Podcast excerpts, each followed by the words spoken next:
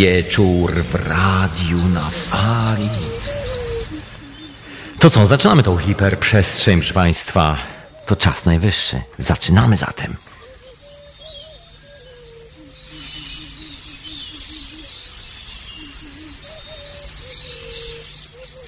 To think for yourself and question authority.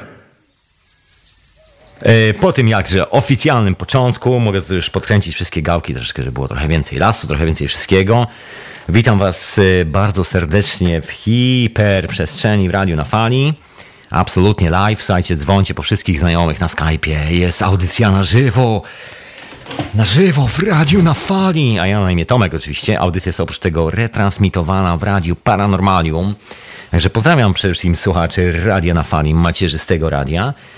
No i Radia Paranormalium. Peace and love, kochani. Wiem, że są czaty. Czaty są e, i, na radi, i Radia na Fali, i Radia Paranormalium. Ja oczywiście jak zwykle jestem e, gdzieś tam jednym okiem na czacie Radia na Fali. Ja muszę sobie kartkę wziąć. O. Hmm. To są moje notatki na dzisiaj, słuchajcie. Musiałem tak spektakularnie zrobić, żeby było słychać, że coś tam jest. No bo dzisiaj taki troszkę temat wizyjny o tym, że coś w tym niewidocznym świecie, coś tam jest. I coś czasami do nas mówi.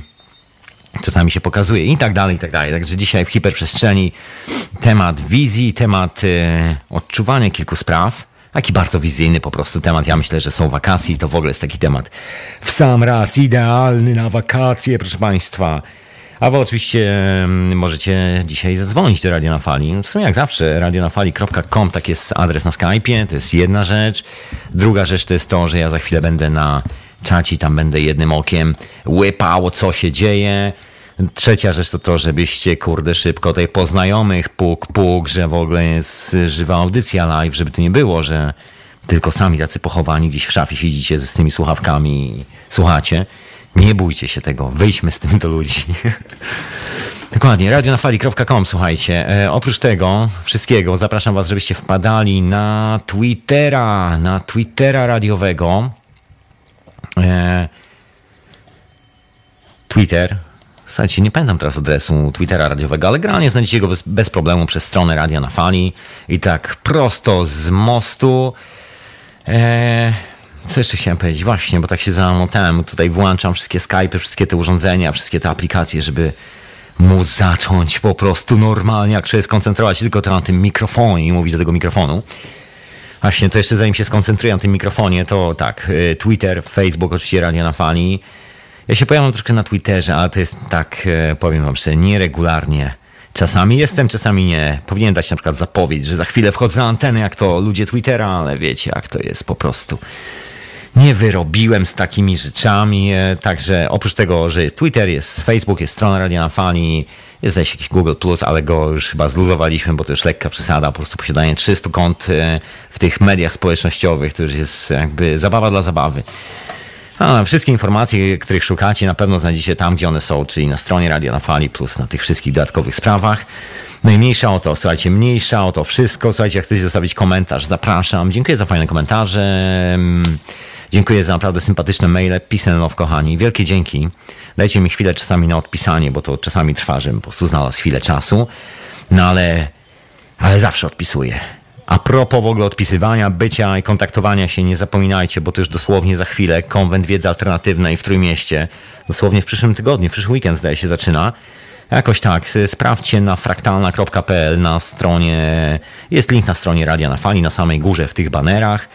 Jest konwent.fraktalna.pl. Tam są wszelkie możliwe informacje. Słuchajcie, wyjściówki, wszystkie, które można było kupić online, już wszystkie poszły. Także jedyna opcja, żeby się dostać na miejsce, trzeba założyć buty na nogi, wsiąść e, w jakiś środek komunikacji, ewentualnie na pieszo, dojść tam do Trójmiasta i po prostu kupić bilet przed imprezą. To jest jeszcze jedna opcja, bo jakby te online już są wszystkie sprzedane, proszę Państwa. Także zapowiada się naprawdę niezła impreza, niezła. Także jeżeli nie macie nic do roboty, zasuwajcie do Trójmiasta. Tomek Gruba oraz cała reszta, cała reszta tej ekipy będzie przez dwa dni opowiadała niesamowite rzeczy. Ja mam nadzieję, że część z tego materiału się tu pojawi, także wszyscy my, łącznie ze mną, bo mnie też tam nie będzie, będziemy mieli okazję, żeby sobie normalnie posłuchać tego wszystkiego, ponieważ nas tam nie było. Multilokacja. Hmm. No właśnie. To wszystko, słuchajcie, z tych wszystkich e, niezbędnych ogłoszeń. Ja oczywiście oprócz tego wszystkiego chciałem e, bardzo serdecznie podziękować jak zwykle wszystkim mecenasom radia, bo dzięki wam to wszystko funkcjonuje. Także pisem love, kochani, wielkie dzięki za wpłaty. Nieważne jest, ile jest tych wpłat, bo to jakby też nie o to chodzi. Chodzi po prostu o to, że one są. Także dzięki wielkie za wspieranie, za sam gest. Rewelacja, moi kochani, rewelacja. Także dziękuję, peace and love i zapraszam wszystkich pozostałych, jeżeli chcecie wspierać radio. Słuchajcie, radionafali.com, tam jest zakładka Wspieraj RNF, jak RFN dawniej. No i tam są wszelkie informacje na ten temat, że możecie zrobić to PayPalem, możecie za pomocą M-Banku, możecie Bitcoinem wrzucić, no i tak dalej. Jakbyście chcieli na przykład banner do radia na fali u siebie umieścić na stronie, to na dole właśnie na tej stronie, gdzie jest Wspieraj RNF, jest link do baneru, jest tylko jeden baner. Jak macie jakieś specjalne wyszukane życzenia na temat wielkości tego baneru i tak dalej, po prostu wyślijcie maila nie ma problemu. Chętnie, chętnie specjalnie dla Was jakby przytnę na rozmiarze. Poprzycinam, podocinam i zrobię tak, jak ma być. I chętnie się z Wami podzielę. Także zapraszam serdecznie, jeżeli ktoś z Was ma taką ochotę, żeby propagować radio na fali. No i oczywiście powiedzcie swoim znajomym, żeby nie było tak, że sami siedzicie, sami słuchacie, sami nie bądźcie takie kurcze nieużyteczne ludzie, bym powiedział. Dzielić się trzeba z innymi. Właśnie, i skoro dzielić się trzeba, słuchajcie, to na dzisiaj mam temat wizji, bo temat w ogóle jest ciekawy, wraca do mnie co jakiś czas. Oczywiście o tych wizjach, o tych wszystkich e, sprawach często rozmawiam, no bo wiadomo, hiperprzestrzeń, audycja psychodeliczna poniekąd. No ale temat wizji chcę dzisiaj ugryźć troszkę z innego powodu, jakby troszkę w postaci kontynuacji historii zeszłego tygodnia, troszeczkę o zmianie pewnego sposobu myślenia o rzeczywistości i tak dalej, a jakby nie cisnąć za bardzo w ten sposób, aczkolwiek rzucić kilka ciekawych refleksji, które wzięły się stąd, że co jakiś czas, nie tylko w polskim języku, chociaż w polskim to jest bardzo spektakularne, bo ten tak zwany, nie wiem jak to nazwać, bo rynek medialny to brzmi jak po prostu obraza, to nie wiem, ktoś mógł wyciągnąć z dechu rybę i po pysku natrzaskać. No ale w zgrupowaniu mediów niezależnych, w takim małym kraju jak Polska, gdzie informacje się strasznie szybko rozchodzą, bo tu się wszyscy znają, może nawet nie tyle znają w sensie prywatnym, żeby tam ze sobą trasty wznosili, ale generalnie wszyscy wiedzą o swoim istnieniu, bo wiadomo, kraj jest mały, niewielu ludzi mówi na takie tematy. E, podobnie jest, słuchajcie, wszędzie na świecie, tylko że tam po prostu ta, ta skala jest troszkę większa i czasami się pojawiają takie postacie, które mówią o jakichś niesamowitych rzeczach, niesamowitych wizjach, niesamowitych e, galaktykach. No w ogóle są takie niesamowite opowieści. Praktycznie koleś wychodzi, opowiada coś w rodzaju takiego scenariusza na Gwiezdne Wojny, tylko że mm, tylko, że troszkę inaczej. I na tym to polega. No i wszyscy tam siedzą, słuchają, wow, niesamowite, Lightworker albo coś w tym stylu. Taka, taka chyba nazwa popularnie panuje na takich ludzi. To jest jakby wszędzie na świecie, w Polsce się to objawia czasami bardziej spektakularnie, bo jest to jakby mniejsza społeczność, także jak tam się pojawia taka rzecz, to od razu pam, wybucha. No ja tak się czasami po prostu przyglądam tym wszystkim rzeczom. Przyglądam się z, chociażby z tego powodu, że sam używam substancji psychoaktywnych i sam miewam różne te dziwne wizje, te dziwne historie. I nie jestem jedyny, mam troszkę znajomych, którzy robią dokładnie to samo i też mają swoje historie z tym związane. Tylko żaden z nich nie opowiada historii, o których mówią ci ludzie.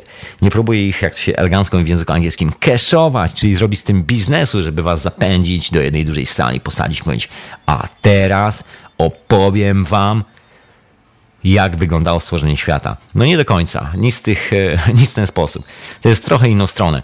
Właśnie dzisiaj troszeczkę będę chciał się zastanowić nad tym, skąd w ogóle się bierze takie zjawisko, że no w ogóle występują takie rzeczy i w ogóle zastanawiać się troszkę nad tym tematem. A wy jak macie jakieś wizje, jakiekolwiek sprawy, to dzwoncie radionafali.com, ja mam na imię Tomek, a wysłuchacie hiperprzestrzeni, która jest też retransmitowana w Radiu Paranormalium. To ja może tak zwyczajnie, zanim zacznę o opowieści, tej dziwnej treści, tak zwyczajnie zacznę od muzyczki, proszę Państwa. Jakiejś miłej muzyczki, w końcu jest e, lato, właściwie lato zbliża się do końca, można powiedzieć lato muminków dobiega końca. Trochę tak, e, ja mam to oczywiście muzę na dzisiaj. No i a propos konwentu, słuchajcie, bo tak muza częściowo będzie nawiązywała troszeczkę do konwentu, która będzie się dzisiaj bujała z nami. No może nie przez cały czas, ale przez parę chwil. Mianowicie Kuba Babicki, który wystąpi też na konwencie, którego prelekcję bardzo lubię i mam bardzo ciekawe refleksje. Zapraszam, zapraszam, słuchajcie, także wrotki na nogi, ewentualnie bilet na pociąg, bilet na autobus i zasuwać do tego Trójmiasta, miasta, bo już biletów nie kupicie online. Wszystkie są do kupienia tylko na miejscu, przed wejściem. A wysłuchacie hiperprzestrzeni w radiu na fali, a imię Tomek, a dzisiaj taki troszkę wizyjny temat. Nie wiem jak to w ogóle nazwać poprawnie. Wizję, wizyjność, I don't know. Słuchajcie, ja myślę, że to wszystko jest doświadczenie, ale gdzieś tam będę się posługiwał jak zwykle jakimiś słowami typu wizyjność, wizję i tak dalej. Myślę, że wszyscy skumamy o co chodzi. Bo taki ciekawy temat, słuchajcie, aktualnie w dzisiejszych czasach, gdzie pojawia się dosłownie jak przysłowiowe Chciałem powiedzieć gruszki na wierzbie, ale gruszki na wierzbie nie rosną. Pojawia się po prostu taki wysyp wszystkich tych kolesi, którzy mówią o wizjach, o tym co, gdzie, jak e, i jak wygląda świat, kto rządzi, szarzy, nie szarzy, węże, inne istoty. Grałem wszystkie tego typu historie. I mówię o tym w takiej, e, czasami jak dla mnie, słuchajcie, bo to jest moje prywatne doświadczenie, po prostu jakiejś takiej dziwnej, poplątanej formie, ja tego w ogóle nie rozumiem. Niektórzy mówią w jakiś tam zwięzły sposób, a inni opowiadają już takie rzeczy, że jak ja tego słucham, to ja myślę, człowieku, kurde, może byś po prostu wziął jakiegoś grzyba albo kwasa, a tak konkretnie. I zamiast opowiadać mi o tych swoich po prostu historiach z areału 51, albo jakichś innych sprawach, po prostu, no nie wiem, wybierz się do lasu, do substancją psychoaktywną albo na jakąś łąkę i sam y, przeskocz do innego wymiaru, do innej przestrzeni i sam się dowiedz czegoś, zamiast nieustannie powtarzać i wymyślać po prostu za kimś. Bo tak czasami to troszkę odbieram, że są to takie kalki wymyślone przez kogoś tam dawno temu, później kolejni przychodzą, sobie tam odpisują od tego kawałek, to troszkę jak powstawanie religii, każdy sobie tam dopisał kawałek i czuje się teraz absolutnie ważny, że to on ma monopol na rzeczywistość i tak dalej, i tak dalej, wszystkie tego typu historie. Historia w ogóle z y, wizyjnością zaczyna się Właściwie nie można powiedzieć, żeby się kiedykolwiek zaczęła, bo ona jest e, nieustannie związana z historią rodu człowieka, z historią nas samych tutaj obecnych na Ziemi i naszej formy jakiejkolwiek ekspresji, naszej percepcji właściwie. Ja nie będę się tak za bardzo cofał, bo oczywiście można by się cofnąć do czasów jaskiniowych, do tych wszystkich historii. No może na inną okazję, słuchajcie, na inną okazję. Te, ta prehistoria, bo do niej jeszcze będziemy, myślę, nieraz wracać tu w audycji. Ja tylko tak się cofnę troszkę do niemieckiego romantyzmu, do, bo to jest chyba najbliżej czegoś takiego, co jeszcze możemy okiełznać naszym umysłem, jeszcze gdzieś nie rozpływa się w czułościach historii, prehistorii. Więc słuchajcie, w czasach niemieckiego modernizmu, właśnie nie modernizmu, e, romantyzmu 1850-860, jakoś tak, czas jeszcze Imperium Austro-Węgierskiego, Pojawiła się taka luka w historii, było tuż po rewolucji w Paryżu w 1958 roku, w 1858 roku. Było w ogóle dużo ruchów politycznych, w ogóle jakieś takie okienko intelektualne się zrobiło w Europie, pojawia się Goethe, pojawia się kilka innych rzeczy. No to, że się pojawiają, to jakby nie zmienia absolutnie niczego. Poza tym, że jak się pojawili, to napisali książki. To już zmieniło bardzo wiele, no bo ktoś te książki przeczytał, podrapał się po głowie i stwierdził, nie, no to jest dokładnie ta sama historia, którą ja odczuwam. No i zaczęła się taka troszkę kumulacja, że tak powiem. Kumulacja, ale taka bardzo ciekawa kumulacja, o ile w dzisiejszych czasach mamy wysiew ludzi, którzy wychodzą i mówią szarzy, węże, plejadianie, wszystkie te historie. Może mają rację, słuchajcie, nie mam bladego pojęcia na ten temat. E, także tutaj proszę nie oceniać, ja po prostu nie do końca tego kumam, nie do końca to łapię. E, no ale pojawia się postać taka jak na przykład Rudolf Steiner. Ciekawa historia. Słuchajcie, Rudolf Steiner jest niemieckim filozofem, naturalista się oczywiście posłużę troszeczkę ściągą, urodzony w 1861 roku, 30 mar... E, nie, zmarł 30 marca 1925 roku. No troszkę jeszcze w czasach Tesli, czy jakoś tak. Słuchajcie, no był taki człowiek, który stwierdził, że właściwie filozofia powinna wrócić do takich oryginalnych korzeni, takich klasycznie greckich, e, czyli do, filo, do wolności i nazywał to filozofia wolności. Taki idealista, fi, e, filozof, e, wymyślił coś takiego jak antro... E, filozofia, tak można było nazwać. Naukę Goethego, no jest, tego, jest tych mądrych słów, słuchajcie, masa. Ja mógłbym to po prostu tutaj czytać i czytać i czytać. Ale co jest ciekawe w ogóle z tym, w tej całej opowieści, słuchajcie, wszystko zaczyna się właściwie, kiedy w wieku 21 lat gdzieś pomiędzy domem, e, pomiędzy Wieną a swoim, e, a swoją wioską, w której dorastał, spotkał na, na drodze ducha kobiety, która generalnie powinna być martwa. Oni wszyscy znali się tam, bo to wioska, ludzie się znają, ta kobieta wcześniej zmarła i on po prostu zobaczył. No i, i nagle się okazało, że człowiek uwierzył w świat duchowy po prostu. No i Felix Kozucki, e, który porozmawiał z naszym bohaterem Rudolfem Steinerem, niejako przekonwertował jego, jego całą filozofię, sposób myślenia o rzeczywistości na taki bardzo naturalny kierunek. No i generalnie człowiek został takim naturalistą.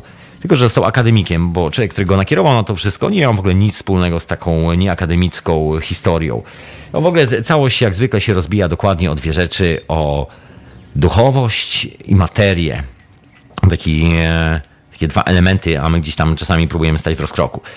Ja to troszkę pominę, bo ciekawi się robi w dzisiejszych czasach, słuchajcie. Właściwie ta idea o tym, że jest materia i ona jest bardzo istotna, że jest duchowość, ona jest troszeczkę taka, jako że nie da się jej zmierzyć, po prostu mało istotna dla niektórych się dotyczy dzisiejszych czasów. Dzisiaj to zaszło troszeczkę dalej. Nie przypomina to czasów Rudolfa Steinera, gdzie robiono eksperymenty.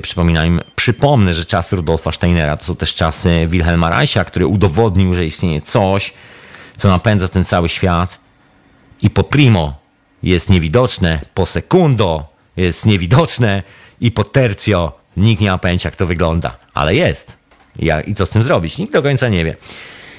Więc Rudolf Steiner dorastał w takich czasach, także był pod wpływem tych wszystkich rzeczy. No i na sprawa w zasadzie, dobra, jeszcze na sekundę wskoczę do tej e, prehistorii, bo z tymi wizjami jest troszkę tak, że jak się cofamy do tyłu, czy to w historii nauki, chociażby René Descartes, tak zwany Kartezjusz, słynna historia z jego wizjami, że po prostu strzelili go w głowę, mało co nie sparł, nie zmarł na tym froncie wojen 30-letnich ale jak został rany, to za potężnych wizji i po, pod wpływem tych wizji wymyślił, że nauka, nauka może operować liczbami, że da się zamienić świat na liczby i da się w ten sposób opisać jego sens, logikę i przewidzieć przyszłość. No, czy się da, czy nie, to już inna sprawa. E, podobnie było w Grecji, słuchajcie, były, było takie miejsce, które się nazywało e, Delphi, czy jakoś tak. Znaczy, ponoć było ich troszeczkę więcej. Ja musiałem posprawdzać, ale to w ogóle temat na troszeczkę inną rozmowę, ale do sedna sprawy. Słuchajcie, było takie miejsce, gdzie wysyłano wszelkich e, tak zwanych światłych ludzi, gdzie wszyscy filozofowie się pchali. Filozofia, czyli miłość do wiedzy, miłość do poznawania. No nie oznacza tego samego, co w dzisiejszych czasach, tylko generalnie miłość do wizji. Gdybyśmy chcieli przetłumaczyć bezpośrednio z, ze starożytnej greki filozofię, to jest właśnie miłość do wizji, w których nam się objawia wiedza. To nie jest miłość do zdobywania wiedzy w akademicki sposób. Nie, nie, nie. To jest miłość do tripowania generalnie. Każdy, kto wrzuca kwasa, każdy, kto wrzuca grzyby, każdy, kto korzysta z ayahuaski i tak dalej, generalnie może śmiało się nazywać filozofem. To jest to prawdziwe, oryginalne znaczenie filozofii. Ja wiem, że ono odbiegło daleko od oryginalnego znaczenia. Aktualnie nazywa się tak wydziały na uniwersytecie, gdzie co najwyżej dżentelmeni, którzy próbują zrozumieć coś e, z siebie i świata dookoła, popijając jakieś alkohole, kawki i tak dalej, i tak dalej, się zastanawiają na, o co chodzi w tym wszystkim. No oryginalni greccy filozofowie robili to trochę inaczej. Wybierali się w takie tajemnicze miejsce, które było objęte takim specjalnym kazusem tajemnicy. Nikt nie wiedział, co tam się dzieje do końca. Są różne spekulacje na ten temat. No i tam doznawali jakichś niesamowitych wizji, uczestniczyli w jakichś niesamowitych ceremoniach. Wszystko to było bardzo mocno objęte bardzo ścisłą tajemnicą. Był jeden przypadek dżentelmena, który się tam wybrał, wrócił do swoich stron na jakąś wyspę i zaczął opowiadać, jak tam było. I chyba nie skończył opowieści, bo od razu pojawili się ludzie, którzy mu przypomnieli, kochany, nie możesz o tym mówić, tu obowiązuje tajemnica, to jest tylko twoje i wyłączne przeżycie, jakby indywidualne, twoje indywidualne doświadczenie i nie możesz się z nikim tym dzielić. Możesz z niego skorzystać, wymyślając jakąś filozofię, możesz, e, jak się elegancko, mądrze mówi, ekstrapolować swoją myśl, ale nie możesz powiedzieć, co ci się wydarzyło. No i tak to wyglądało z tymi delfinami z, tą dziw, z tym dziwnym miejscem, a tam w ogóle teorie są takie, że tam się wydobywały dziwne gazy, które powodowały, że wszyscy dostawali świra, że tam było jakieś przedstawienie, e, specjalnie pociągane za sznurki, takie duże dekoracje, które przed, gdzie wpuszczano po prostu ludzi na tripie i oni siadali przed tym przedstawieniem i to, to było tak zorganizowane, że wszyscy myśleli, że widzą duchy, że widzą jakieś niesamowite sceny, a tak naprawdę było takie po prostu przedstawienie dla ludzi odurzonych substancjami psychodelicznymi. Jak było naprawdę, nie wiem, BBC i wielu klasycznych historyków twierdzi, że to tylko takie przedstawienie było, że to chodziło o takie po prostu proste rzeczy. Ja nie do końca w to wierzę, bo z tym Delphi, słuchajcie, jest ciekawa historia, która, która jakby przesuwa lokalizację tego miejsca. No bo oryginalnie tam jest podane, że pierw była taka wyspa, która gdzieś tam się znajdowała przy no, gdzieś w okolicy Grecji i na nią się zasuwało. Później się okazuje, że trafiamy na informację o czymś takim, co się znajdowało gdzieś aktualnie Aktualnie to jest granica Bułgarii i Rumunii, czy jakoś tak, gdzieś, przy, gdzieś w tym miejscu, z dala od Grecji, i że tam była jakaś taka właśnie świątynia, nie wiem, Dionizosa, cholera wie czego po prostu. Nikt właściwie nie zapisał e, tej nazwy. Ona jest, no nic dziwnego, to jest w ogóle taka dosyć poważna tajemnica, która myślę nurtuje bardzo wielu z nas. To jest chociażby kwestia co z kulturą słowiańską, która wiem, że była potężna, gigantyczna i praktycznie kamień na kamieniu po niej nie pozostał, a w tym miejscu Grecji, gdzie e, właściwie no, według tej nowej teorii, nowej koncepcji uderzali wszyscy ci filozofowie po wiedzę, po to, żeby dowiedzieć się, jak tak naprawdę skonstruowany cały świat, no to właśnie na przykład w tamtej okolicy znaleziono te oryginalne kamienne tablety, na których są e, właściwie można powiedzieć oryginał Głagolicy, czyli tego protosłowiańskiego pisma, którego nikt nie jest w stanie przetłumaczyć, nikt nie jest w stanie odczytać. Tam są próby, ale ja nigdy nie spotkałem takiego de facto już opracowanego, opracowanego leksykonu, żeby móc pracować z tym językiem. I don't know. Mam nadzieję, że to już niedługo i że się dowiemy że odkryjemy troszkę więcej tego. No to poniekąd, słuchajcie, nasza spuścizna kulturowa, co by nie mówić. No ale zostawmy może Grecję i wszystkie te rzeczy. Generalnie to, co chciałem powiedzieć, jakby cytując, wracając do tych starożytnych opowieści, to to, że właściwie ten temat wizji, jakby zdobywania wiedzy w wizjach jest po prostu nieodłącznie związany z całą historią ludzkości. Słuchajcie, nawet e, miłośnicy biblijnych opowieści mają tam swoje wstawki pod tytułem e, Siedział na dachu, palił dobry marokański haszysz i nagle objawił mu się jego pan z całym naręczem zwierząt, który powiedział hej, jesteś głodny? Mam dla ciebie coś do jedzenia coś ten, taka gastrofaza troszeczkę. No Galileusz, słuchajcie, ponoć mocno przypalał haszysz, gdzieś tam w jego zapiskach chyba, ponoć zdaje się ktoś odnalazł jakieś mocne informacje, że ten gentleman też sobie siedział na dachu, przypalając dużo fajkę, oglądając gwiazdy, chyba tak przypalił, stwierdził, hey guys, to nie są to nie są gwiazdy, to są planety. No i jak zszedł na dół, podzielił się tą informacją z całą resztą, to powiedziałem, mm, I don't know man, mamy tu trochę drewna, chyba cię puścimy z dymem. Różnie to bywało w historii, różnie to bywało, ale skąd, jak, gdzie to w ogóle doszło do, w dzisiejszych czasach? Bo tak zacząłem od tych dzisiejszych historii wizyjnych, od tego, jak to wygląda troszkę dzisiaj, że to się stało częścią. Słuchajcie, cokolwiek by nie mówić, jakby z całym szacunkiem do wszystkich nas posiadających jakiekolwiek wizje, dzielących się z nimi jakikolwiek, e, tymi wizjami z całą resztą świata w jakikolwiek sposób, no dzisiaj doszło do jakiegoś takiego momentu keszowania tego, to wręcz stało się po prostu biznesem, słuchajcie. A słyszę coraz częściej gdzieś tam zaproszenia, czy jakieś takie opowieści pod tytułem hej, hej, tu jest ktoś, kto wie na czym w ogóle sprawy się mają, na czym się opierają, jak to wszystko wygląda. I don't know, wydaje mi się, słuchajcie, taka moja refleksja, że e, to rozdwojenie tej e, technologii, rozwoju naszej osobowości, pomysł na to, że to jest rozdwojone, bo to nie jest e, jakaś tam stała rzeczywistość, to nie jest coś, co się naprawdę dzieje, tylko to jest po prostu taki koncept filozoficzny, w którym, w który nas wrzucono, nasza cywilizacja jakby powiela ten koncept. My go drukujemy w gazetach, w książkach, e, mówimy mogę, ale nie mogę, mogę, jestem rozdarty i tak dalej. Jakby cała taka kultura składania kwiatów i modlenia się do naszego rozdarcia troszeczkę. I tu się pojawia w naszych czasach zjawisko transhumanizmu. Coś, co co nie istniało troszkę wcześniej. No może istniało w troszkę inny sposób. E, właściwie istniało w inny sposób, bo dawniej to było nazywane trochę inaczej. No czym jest ten transhumanizm dzisiaj właściwie? Bo on się chyba niewiele zmienił do, na przestrzeni dziejów. E, w dzisiejszych czasach jest to tak zwana materialistyczna próba, nawet nie odpowiedzi, ale dominacji nad naturą w, be, w bezwzględny sposób tak żeby jej nie dać absolutnie żadnych szans. Chyba takim najlepszym przykładem takiego właśnie transhumanizmu są takie gigantyczne roboty, w które próbuje się włożyć ludzi. To takie maszyny, że człowiek wygląda jak taki transformer i chodzi o to, żeby zwiększyć siłę naszych mięśni, żeby zwiększyć siłę naszego oddziaływania na fizyczny świat, żeby nasz cios w ścianę spowodował, że po ściana runie z łoskotem, czy jakoś tak.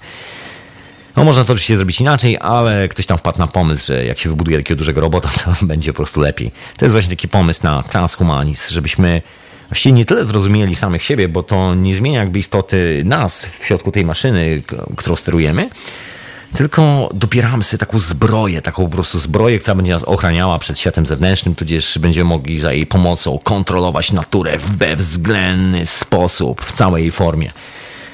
No istota życia, słuchajcie, w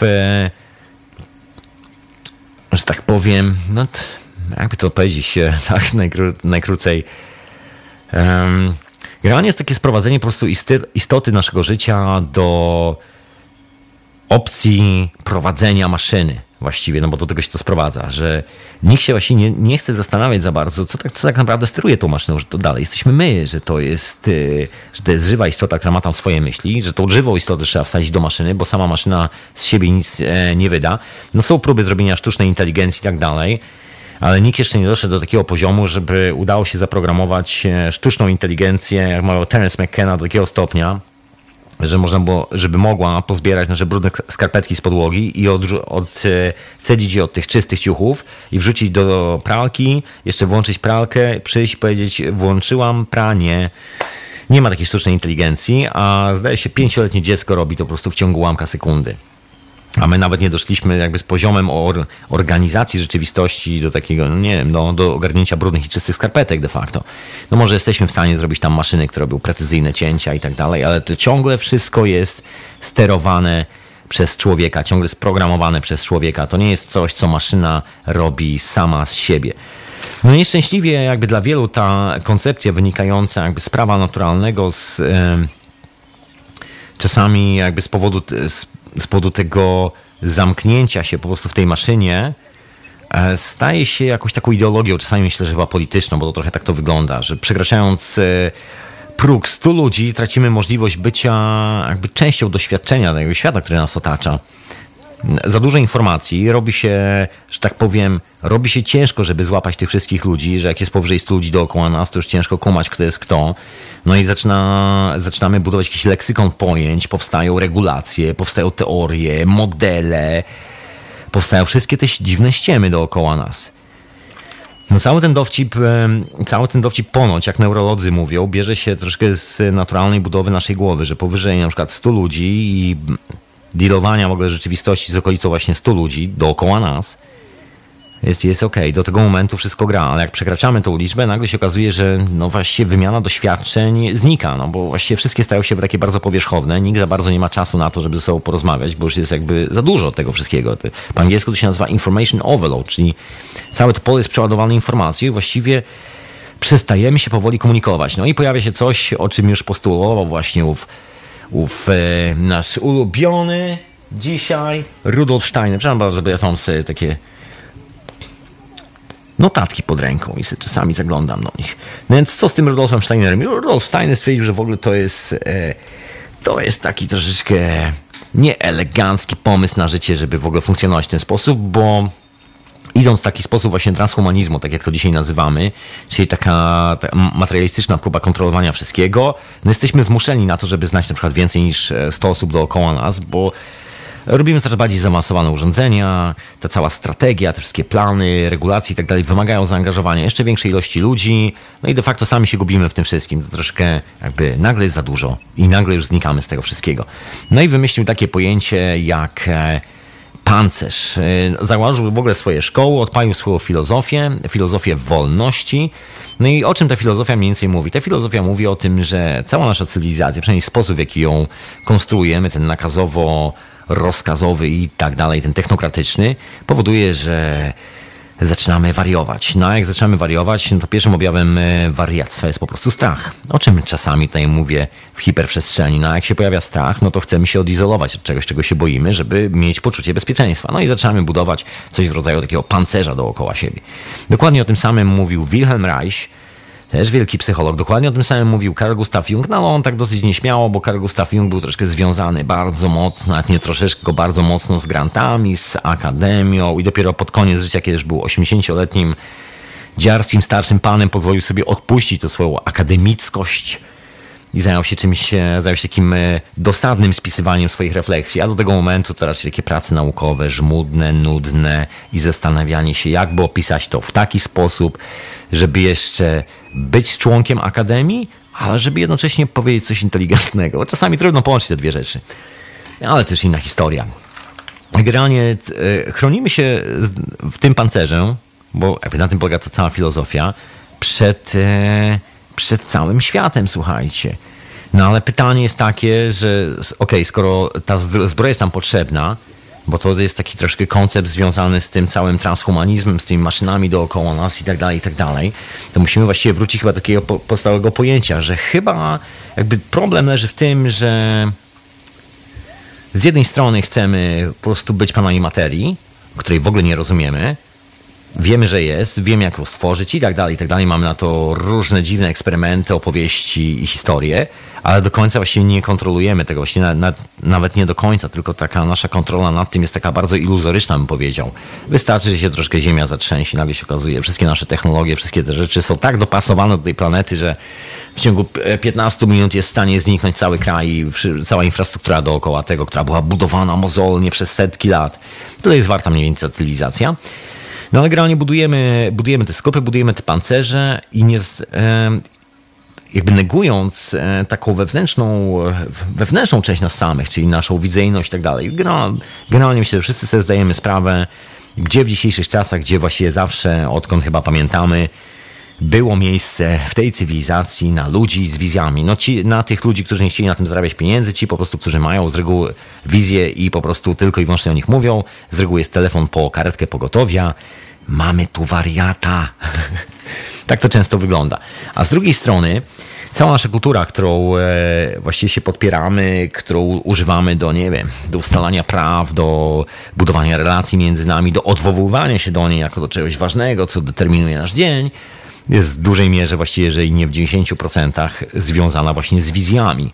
Słuchajcie, chociażby wszelkie możliwe religie. Wszelkie religie bazują tylko i wyłącznie, przynajmniej taka jest moja opinia, no myślę, że nie jestem tutaj jedyny oryginalny, jakiś taki wyjątkowy, bazują na opisaniu takich granicznych doświadczeń, albo właśnie to słowo, takie graniczne doświadczenia, czyli wszystkie sprawy związane z wizjami. Że był ktoś, wyszedł na jakąś górę, prawdopodobnie był po substancji, która się nazywa DMT, dynamitomethyltryptamin, albo po czymś innym i zobaczył na przykład płonący krzak. Taram. Następnie ten płonący krzak opisał.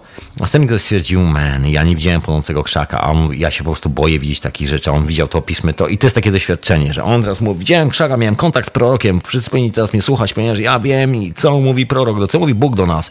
Już miałem kontakt bezpośredni. No i się wymyśla taką książkę. Na końcu tej książki jest oczywiście taka deskrypcja, że nie rób tego sam w domu, jest to zakazane. Tylko prorocy mogą tak robić. E, no i okazuje się, że właściwie wszystkie te doświadczenia na temat wizyjności i tak dalej, i tak dalej, właściwie są podstawą naszej teologii, jakiejkolwiek byśmy nie wzięli. Z każdej możliwej chyba dziedziny, bo to nie jest e, tylko i wyłącznie związane z religią chrześcijańską, katolicką i z wieloma religiami, jest po prostu związane praktycznie z całym światem, jest związane z nauką. Większość odkryć naukowych dokładnie stąd się bierze, że koleś miał nagle wizję. To nawet nie sen, słuchajcie, bo są czymś innym. Mowa dzisiaj jest bardziej o wizjach. No i gdzieś po prostu ta informacja podczas tych wizji trafia i nagle się pojawia, a my próbujemy skorzystać z tej informacji do tego, żeby zrobić taki właśnie taką zbroję. No ale w ogóle istnieje zbroi, bo ja tu nie chcę się troszkę zajmować nad, nad kwestią strachu, kwestią tego przebijania tych zbroi i tak dalej. O tym czasami jest w hiperprzestrzeni. Myślę, że nawet dosyć sporo było. Ewentualnie wrócę do tego osobno. Tak czy siak. Pewnego dnia, kiedyś, w przyszłości. Tadam. Ale ja chcę się zająć czym, co, czymś, co wynika z tego konceptu, bo z tego, y, z tego jasno i wyraźnie wynika, z, tego koncep- z tej koncepcji pancerza, z tego, że próbujemy robić e, takie maszyny, że jest coś więcej, słuchajcie, bo jeżeli uciekamy w jedną stronę, to znaczy coś musi być w tej drugiej stronie, po tej drugiej stronie, na tej drugiej stronie kija. I to coś to jest po prostu nasza duchowość. To jest coś, co porusza tą maszyną, to jest coś, co stoi za koncepcją, żeby zbudować maszynę. To jesteśmy prawdziwi my, gdzieś tam. Ta świadomość po prostu, która to wszystko stwarza. Bo skoro musimy coś chronić tym pancerzem, no to co my chronimy tym pancerzem? No nas samych, słuchajcie. No i tu pojawia się bardzo ciekawy koncept, właściwie parę koncepcji. Ja może zacznę od takiej koncepcji z lat 50. poprzedniego stulecia. Nie będę się aż tak strasznie cofał do Rudolfów Steinerów, niemieckich romantyków, naturalistów i dalej. Ale cofnę się do lat 50. w Ameryce, gdzie pojawiła się książka, no w też, e, która się nazywa Drzwi Percepcji Huxleya. Tak się nazywała. I tu się pojawia taki pierwszy, chyba normalnie zaakceptowany przez naukę, można powiedzieć, koncept, czym te wizje są, czym jest nasze połączenie z tymi wizjami. Właściwie do czego zmierzam? Słuchajcie, jest troszeczkę tak, że używamy tego całego transhumanizmu, tego, tej całej technologii właściwie, przynajmniej taka jest moja opinia, do tego, żeby się pozbyć jakiegokolwiek kontaktu z wizjami. To jest taki świat, który jest po prostu obok, który neguje istnienie po prostu wizji, istnieje, neguje istnienie czegoś, co jest niezmierzalną siłą. Albo pracujemy z materią, czyli próbujemy wszystko pomierzyć, zważyć i przynajmniej w takich normalnych ramach, można powiedzieć mainstreamowych ramach traktowania materii w dzisiejszych czasach, próbujemy po prostu wziąć coś, przesunąć po prostu szafkę w lewo albo w prawo, albo chcemy po prostu usiąść, pomedytować i zastanowić się, czy w ogóle musimy przesuwać tą szafkę i czy w ogóle potrzebujemy tą szafkę. I w ogóle może być tak, że jak zaczniemy sobie, wrzucimy sobie jeszcze kwas od tej medytacji, to może się okaże, że w ogóle problem z szafką nie istnieje. Różnie może być. Więc co tak chronimy tym pancerzem, moi drodzy? To jest jakby moje pytanie, które będę próbował rozwiązać dzisiaj. Mam taką swoją koncepcję na to. Mam nadzieję, że też będziecie dzwonić się, będziecie odzywali, co tam się kryje za tymi drzwiami. Więc wracając do naszej opowieści, słuchajcie, to jest do książki Drzwi Percepcji, to tu się pojawia pierwsza koncepcja, która mówi o tym, że nasze doświadczenie, takie doświadczenie rzeczywistości, czyli nasza percepcja, ja chyba bardzo duży się będę używał słowa percepcja, rzeczywistość, doświadczanie, I don't know. Taki odcinek, słuchajcie, co mogę zrobić? Niewiele, mogę włożyć ręce do kieszeni. Ewentualnie napić się zielonej herbaty. No ale wracając do drzwi percepcji, Pomysł polega na tym, że ta blokada, że nie widzimy tego na co dzień, że tylko w snach, ewentualnie pod wpływem mocnych substancji psychoaktywnych, nagle nam się otwiera i widzimy te wszystkie dziwne rzeczy, e, ma swój cel. Jest to sztuczna blokada, taka specjalnie założona, żebyśmy nie mogli stracić opcji ogarniania tej fizycznej materii. Co każdy chyba użytkownik substancji psychoaktywnych e, doskonale wie, bardzo ciężko, a wręcz fizycznie niemożliwe jest e, obsłużenie jakiegokolwiek urządzenia, skomplikowanego urządzenia technicznego, nawet takiego jak telefon komórkowy, podczas mocnego tripu. Człowiek po prostu nie jest w stanie. Jakby człowiek się patrzy na to, zastanawia się, po co to w ogóle służy. Nagle się okazuje, że te wszystkie urządzenia, przynajmniej zdrowa część z nich, maszyny i tak dalej, wszystko jest jakby spoza tego świata i że w ogóle my siadamy nie mamy potrzeby w ogóle obsługi tego. To jest taki klasyczny film na YouTubie, który bardzo lubię. Taki gentleman prosto z gdzieś ze Stanów próbował pokazać, jak wygląda jazda samochodem po salwi. E, witam panie Krawcze, halo, halo. Dobry wieczór panu. Witam serdecznie. Pozwolisz, że skończę tylko jedną historię, ale zapytam się, jak się czujesz? Yy, znakomicie. A teraz, kończ, a teraz kończ. Co, nie, nie wiem, czy widziałeś, nie wiem, czy słuchacze widzieliście. Ja postaram się gdzieś tam, może to znajdę i wkleję. To książę Edward mi zejść kiedyś wysłał, chyba nawet kiedyś na antenie mówiliśmy o tym. Było takie wideo, że taki młody gentleman wsiadł do samochodu i mówi, okej, okay, zobaczymy jak się prowadzi samochód po salwi. Po czym zapalił samochód, była cały czas włączona kamera i on nawet nie włożył kluczyka do stacyjki. To była cała jego jazda. I tak jest obsługą tych urządzeń technicznych podczas, e, podczas tych wizji. To jest Ale... pierwsza rzecz. To jest taki. To, i, i, ta koncepcja, która się tam pojawiła w latach 50. E, przez Huxleya opisana, że właśnie w drzwiach percepcji, no to jest mniej więcej brzmi tak, że specjalnie nasz mózg jest tak skonstruowany, żebyśmy nie, mog- żebyśmy nie mogli na co dzień mieć takiej jazdy, bo jak będziemy mieli taką jazdę, to kto odbierze telefon w biurze? I przyjmie zamówienie, rozumiesz? Ale wiesz, co jest y, zabawne, że ja chciałem powiedzieć właśnie o swojej wizji po Szałwi i nie słyszałem nawet, że ty mówiłeś o Szałwi, bo już miałem radio wyłączone i tu... A, pole morfogenetyczne. Opowiadaj, Te... słuchaj, opowiadaj. Ja, panie. No... Y to było ty, dopiero, wiesz, część y, rzeczy zaczynam do, dopiero teraz rozumieć, bo y, Y, po pierwszym zażyciu Szałwi miałem y, strasznie mocną wizję, taką, którą można by porównać do wyjścia z Matrixa, trochę czegoś, czegoś takiego. Y, w tej skali to, to, to było. To było tak, tak silne, że aż człowiek chce, chce krzyczeć, nie? I, i to mm, to było takie odczucie, jakby ktoś zbombardował moją głowę takimi całą taką prawdą, jak skonstruowany jest świat, um, jakie jest moje tutaj miejsce, jakie jest miejsce innych i taka wizja, że to wszystko to jest taki jakby tylko skin, taka skórka, taka, taka nakładka na coś, na coś o wiele większego. I jak się, jak głowa nieprzyzwyczajona do, y, do takich jazd dostaje takie informacje, to to potrafi być przerażające dla człowieka i dla mnie, dla mnie było bardzo przerażające. Hmm. No taki szybki trip bym powiedział. No dla mnie Salvia też jest takim troszeczkę wow, jak jazda na roller coasterze. Takim bardzo szybkim. Nigdy nie jechałem na roller coasterze, ale myślę, że to jest coś takiego. No, a co ciekawe, potem już jakby ta roślina, bo czasami się mówi o tej szałwi tak jak to by była jakaś persona, nie? Jakby to była jakaś, jakaś istota trochę.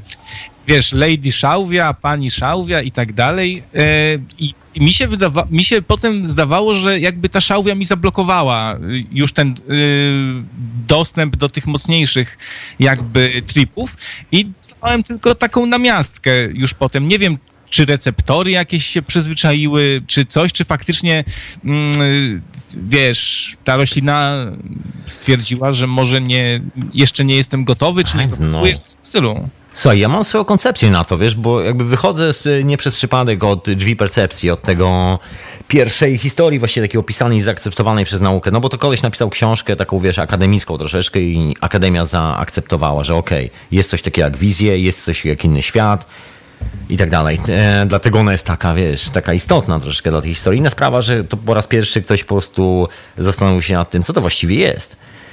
No i ten koncept ze sztuczną blokadą mi się wydaje trochę bardziej związany z czasami, w, którym to, w których to powstało.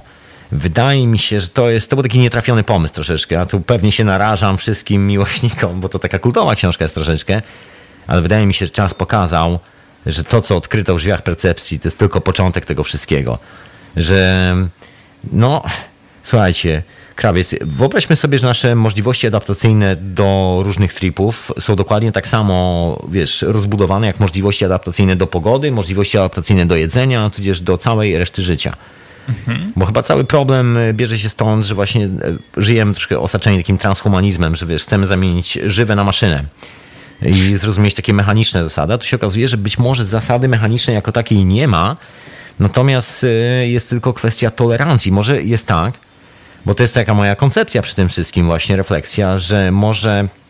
Może po prostu Huxley za krótko to robił, rozumiesz? On robił to jeszcze w latach 50., gdzie wiesz, zimnowojenna psychoza, b- zaraz po wojnie, wszyscy w traumie, każdy stracił kogoś w rodzinie, wszyscy przerażeni mocno. I kogoś, wiesz, opisuje, że, że, to, że to specjalnie, bo gdybyśmy mogli tak przez 24 godziny na dobę, świat by zwariował, po prostu nie dałoby się żyć. A może to jest taki bullshit, wiesz co chodzi? Może okazuje się, że zaraz, zaraz. No może przez pierwsze 24 godziny tak, ale później człowiek by się przyzwyczaił i zacząłby z tego korzystać i to w taki zupełnie świadomy sposób, bym powiedział. No, ja myśl, te, też myślę, że tak by było, bo tak to po prostu działa. Człowiek się przyzwyczaja do, e, do tych stanów po prostu, nazwijmy to stanem, troszeczkę, troszeczkę innym.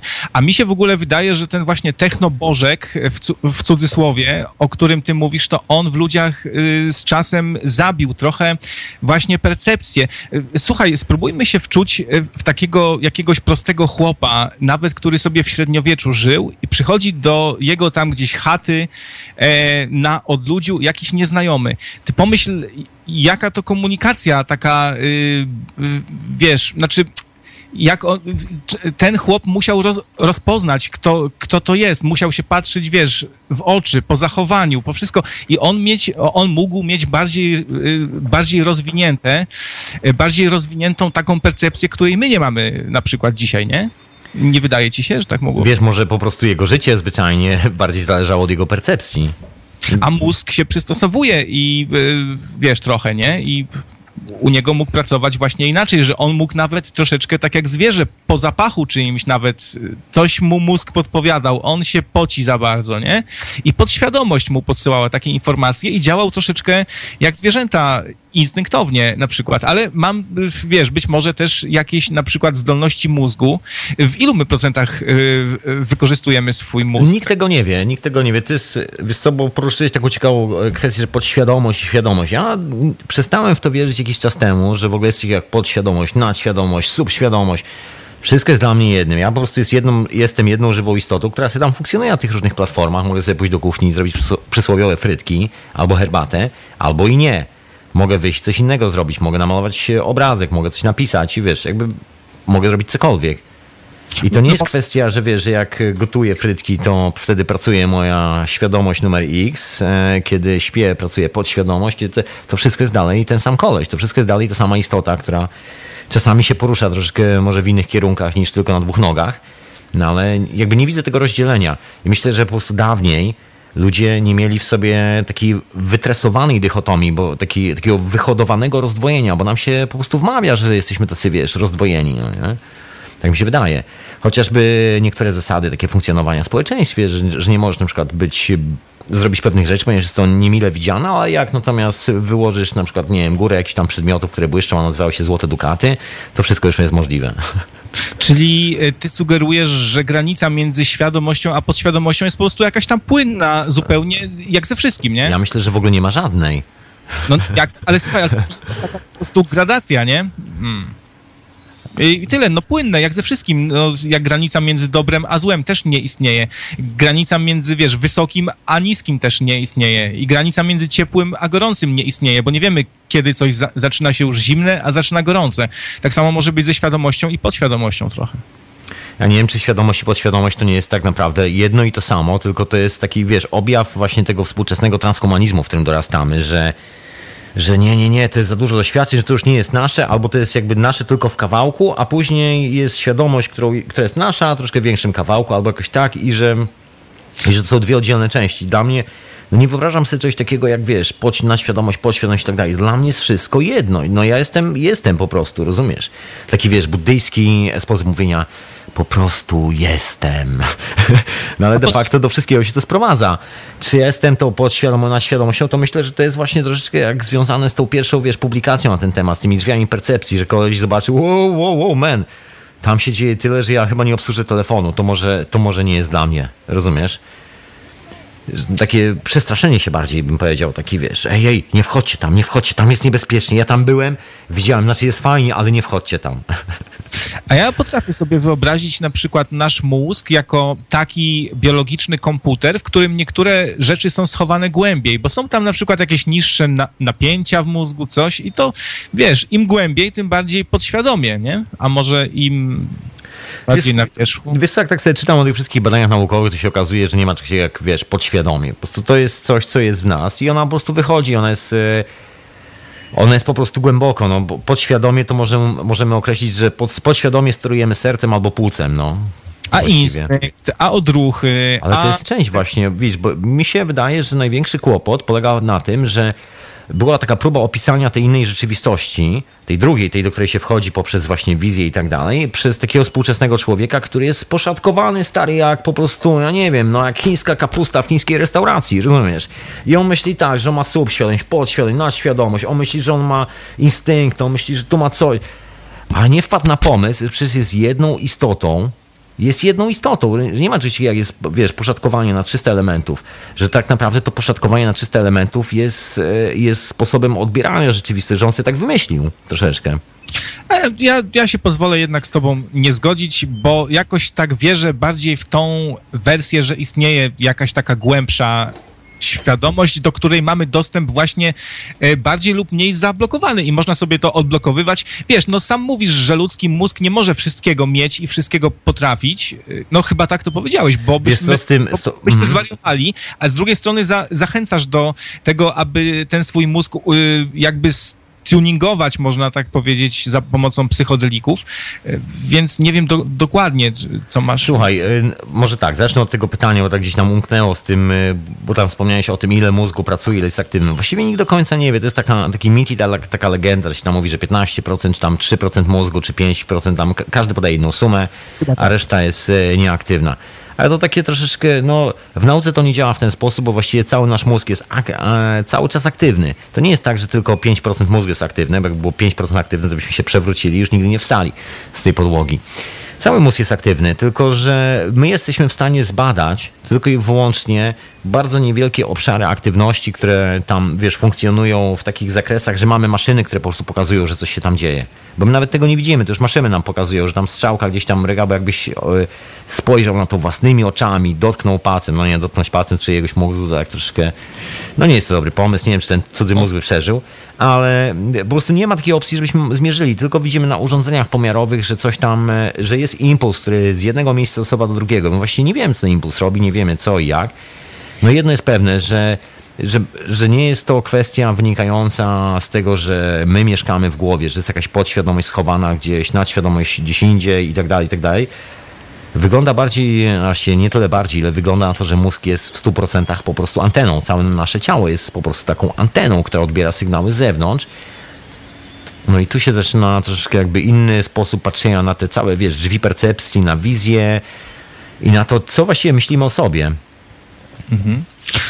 No, jeszcze chciałbym, chciałbym o jedną rzecz szybciutko zahaczyć, że moim zdaniem to w ogóle każdy człowiek mm, doświadcza podczas swojego życia wielu takich różnych, nie wiem jak to nazwać, tripów czy stanów y, uniesienia takiego psychoaktywnego, y, tego typu rzeczy. Niektóre, ma, nie, niektóre mają charakter bardziej wizji, nie, niektóre bardziej e, po prostu wpływają na to, jak czujemy się, ale to jest na przykład narodziny, tak? No, kiedy się wytwarza D, DMT e, i nasza, i nasza mhm. śmierć, kiedy, kiedy, też w mózgu na, naszym się dzieje taka rewolucja trochę i tych, w, wydaje mi się, że niektóre psychoaktywne środki po, potrafią w nas wy, wyzwolić takie odczucia, jakie daje nam śmierć śmierć, bo no ja pamiętam, że po szałwi tak właśnie zimno mi było. Czułem się jakbym, wiesz, jakbym już zniknął dawno. Umieram. Z świata, już umarłem dawno. I to wiesz, i albo podczas y, na przykład osoby wierzące, y, w świątyniach różnego typu, ja nie mówię tylko o jednej e, wieży, to miejsce, ten klimat, wszystko to działa jakoś na percepcję e, naszą i dostaje się do naszej głowy przez oczy, przez uszy i wydaje mi się, że zmienia czasami bardzo mocno chemię mózgu. Nawet e, taka babcia, jakaś katoliczka powie wam, że ona się po kościele czuje wspaniale i wypoczęta i radosna, no to, to właśnie to chemia jakaś tam w mózgu też. No jest, jest DMT produkowane mózgu. Oczywiście nie możemy tego wszystkiego zmierzyć, to ciągle jest e, na takiej granicy naukowej, bo właśnie nikt, nikt, nikt nie otworzy żywego pracującego mózgu i nie włoży tam po prostu drutów, żeby mierzyć, czy ty masz DMT, czy nie. Bo to jedyna opcja, żeby zmierzyć, czy w ogóle to się pojawia w naszej głowie, to po prostu mówiąc roztrzaskać taką ludzką głowę dokładnie podczas snu, wiercić się tam i dokładnie w tym momencie złapać tą substancję, bo ona pojawia się w bardzo krótkim momencie czasu, to jest właśnie moment naszego najgłębszego snu. Ponoć. Oczywiście nikt nie wie, bo ona, ona się ona jest kompletnie biodegradalna, ona się pojawia, rozpuszcza i ślad po niej nie zostaje. Tylko wiemy, że coś takiego miało miejsce. Hmm. Czyli jeszcze sny, no właśnie, zapomniałem jeszcze, że jeszcze sny. No ale ja to tak bardziej do wizyjnych dzisiaj, bo tak sny troszkę odłożę, bo sny są czymś takim bardziej e, plain, takim normalnym. To troszkę bardziej zboczył w kierunku konkretnych wizji, rozumiesz pan? Tego właśnie, co widzimy czasami po salwi, divanorum, tego, co widzimy po substancjach psychoaktywnych, tego, jak nam się otwierają te drzwi percepcji szerokie. To jest e, to jakby takie bardziej zaawansowane, wiesz, bo informacja w snach jest czasami tak przekazana, że ją zapominamy rano. A wizje są tak intensywne, że tego w stanie, nie, po prostu nie jesteś w stanie zignorować. No takie, takie osoby, które nigdy nie miały styczności ze środkami psychoaktywnymi, to jak, jak im się trafi jakiś taki stan, stan, to potem to opisują jako coś najwspanialszego. No właśnie ta śmierć, e, śmierć kliniczna, e, czy stan jakiegoś takiego duchowego uniesienia, opisują to jako coś takiego wspaniałego, przewspaniałego, że im się w ogóle nie chce już wracać e, tu, do tego ziemskiego... Padołu. No, no widzisz, no czyli jest siła w tym, nie? Tylko, mało, tylko może nie każdy zdaje sobie sprawę, że tego doświadcza i nazywa to różnie. Dokładnie, słuchaj, to ja dzisiaj, to ja biorę tu muzyczkę, Kontynuuj. To ja, proszę pana, dziękuję za telefonik serdecznie. Włączam jakąś muzyczkę i wracam dalej, mówiąc o tych wszystkich historiach. Mam tu swoją właśnie taką koncepcję na ten temat, drugą koncepcję na, na te drzwi percepcji i trzecią nawet troszeczkę jeszcze. O, to chętnie posłucham. Także dziękuję bardzo za refleksję. Jakby co, to zapraszam do telefonów. E, no to cześć. To był Monsieur Krawiec, słuchajcie, a wysłuchajcie oczywiście hiperprzestrzeni. Dzisiaj taki wizyjny temat, troszkę chcę właśnie o tych e, wizyjnych sprawach troszeczkę pogadać, wizyjnych. Co się widzi, co z tych wizji wynika, czy w ogóle, czy to ma jakikolwiek sens, co tak naprawdę jest wizją, co wizją nie jest. E, takie zagadnienie, bo dzisiaj, słuchajcie, w dzisiejszych czasach pojawiło się sporo ludzi, którzy wychodzą i mówią, międzygalaktyczna rada, która, którą spotykam w swoich wizjach, mówi, że Ziemia i tak dalej, i tak dalej. Ja tak słucham czasami tych rzeczy, z całym szacunkiem oczywiście do tych ludzi, bo to absolutnie może być prawda, jakby ja nie siedzę w ich głowie, ale mam na to zupełnie inną percepcję, słuchajcie, mam na to zupełnie inny pomysł i myślę, że to się bierze z zupełnie innej strony i że chodzi o coś zupełnie innego. Wspomniałem o tym drugim koncepcie. No ten drugi koncept wynika właśnie z tej refleksji o możliwościach adaptacyjnych naszego postrzegania, że, że E, czy przypadkiem nasze owe pomysły na to, co ważne i nieważne, nie są troszkę jakby z błędnym założeniem od początku do końca. Chociażby dlatego, że w latach 50., czy troszkę wcześniej, gdzie te wszystkie rzeczy powstawały, te koncepcje świat, podświadomości, nadświadomości i tak dalej, właściwie no, nikt z nas sobie nie zdawał sprawy, nie było nawet e, poza oczywiście szkołami filozoficznymi, takimi jak Rudolf Steiner i jemu podobni, Wilhelm Reich i tak dalej, i tak dalej nie było żadnej koncepcji. Właściwie wszyscy twierdzili, że co tu dużo mówić, składamy się z jakichś kawałków, nie jesteśmy jednością i, i to w ogóle... I nikt nie wierzył w elementarne zjawisko pod tytułem e, obserwacja zjawiska, kontraobserwator. Nikt nie zdawał sobie sprawy, że te dwie rzeczy są ze sobą nieustannie związane. A ja mam tu telefon. Halo, halo, Zenonie? Siema, siema Tomaszu. Witam serdecznie. Wrzucaj swoje trzy grosze człowieku do audycji. Jak zdrówko w ogóle przede wszystkim? Zapytam się. Wiesz, czekaj, czekaj, muszę radyjko wyłączyć. Momencik. Powiem ci, jako meteopata to średnio spędziłem miesiąc w górach, już mówiłem chyba Kraftowi, ale wtedy jeszcze był na puszce, jak to określił. E, sorry, Edwardowi. I ten, i teraz wchodzę w klimat wyżyn, byłem w klimacie gór. Zawsze muszę przynajmniej tydzień przecierpieć zmiany klimatu. Niestety tak mnie mat matka natura skonstruowała. No i tak wygląda zdrówko. Wiem, że to był small talk i miałem tego dalej nie ciągnąć, ale tak jest. Okej, okay, tak się trochę więcej. Wszystko okej, okay. wszystko no, okej. Tak to jest, wiesz, to jest tak jak wysypka, nie? I te sprawy, co było ostatnio. Niemniej jednak ten, słuchaj, yy, dwa, trzy grosze, no w sumie dwa. Yy, taka sytuacja, jeżeli chodzi o wizję. Rozmawiam sobie, to też, obydwie sytuacje 10 lat temu. Rozmawiam sobie z koleżanką, gadamy sobie o pierdoletach, nagle mi mówi, że idzie coś zjeść, nie? A coś mnie do cholery tknęło, cała taka wizja przez głowę przeleciała. Mówię, kurde, Alicja, nie jedz tej pieprzonej pizzy z mikrofalówki, a już tym bardziej z ananasem, nie? Po czym ona mi odpisała, a skąd ty kurwa wiesz, że ja jem pizzę z ananasem i do tego z mikrofalówki, nie? Okazało się, że jakoś jak nic gruchy, nic pietruchy, totalnie trafiłem w coś takiego, kiedy ja w życiu wcześniej nie słyszałem o czymś takiego, że można jeść pizzę razem z ananasem. Yy, to małe Bo miasteczko jest jedna pizzernia. Żartowałem. nie, no 300 km różnicy, nie? Niemniej jednak dziewczyna była w ciężkim tripie. Ciężko zdziwiona, jak to się dzieje. A druga sprawa była już taka trochę ciekawsza. Eee, gadaliśmy po fakcie z dziewczyną kumpla. Nie umieliśmy się dwa dni wcześniej spiknąć.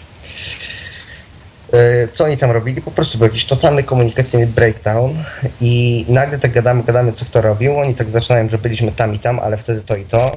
I nie było jeszcze żadnych konkretnych detali. Ja mówię, ale wtedy pod tym kościołem spieprzył wam się ten wasz pieprzony niebieski Matis i we trójkę nie umieliście dalej się ruszyć, bo telefony nie działały, nie?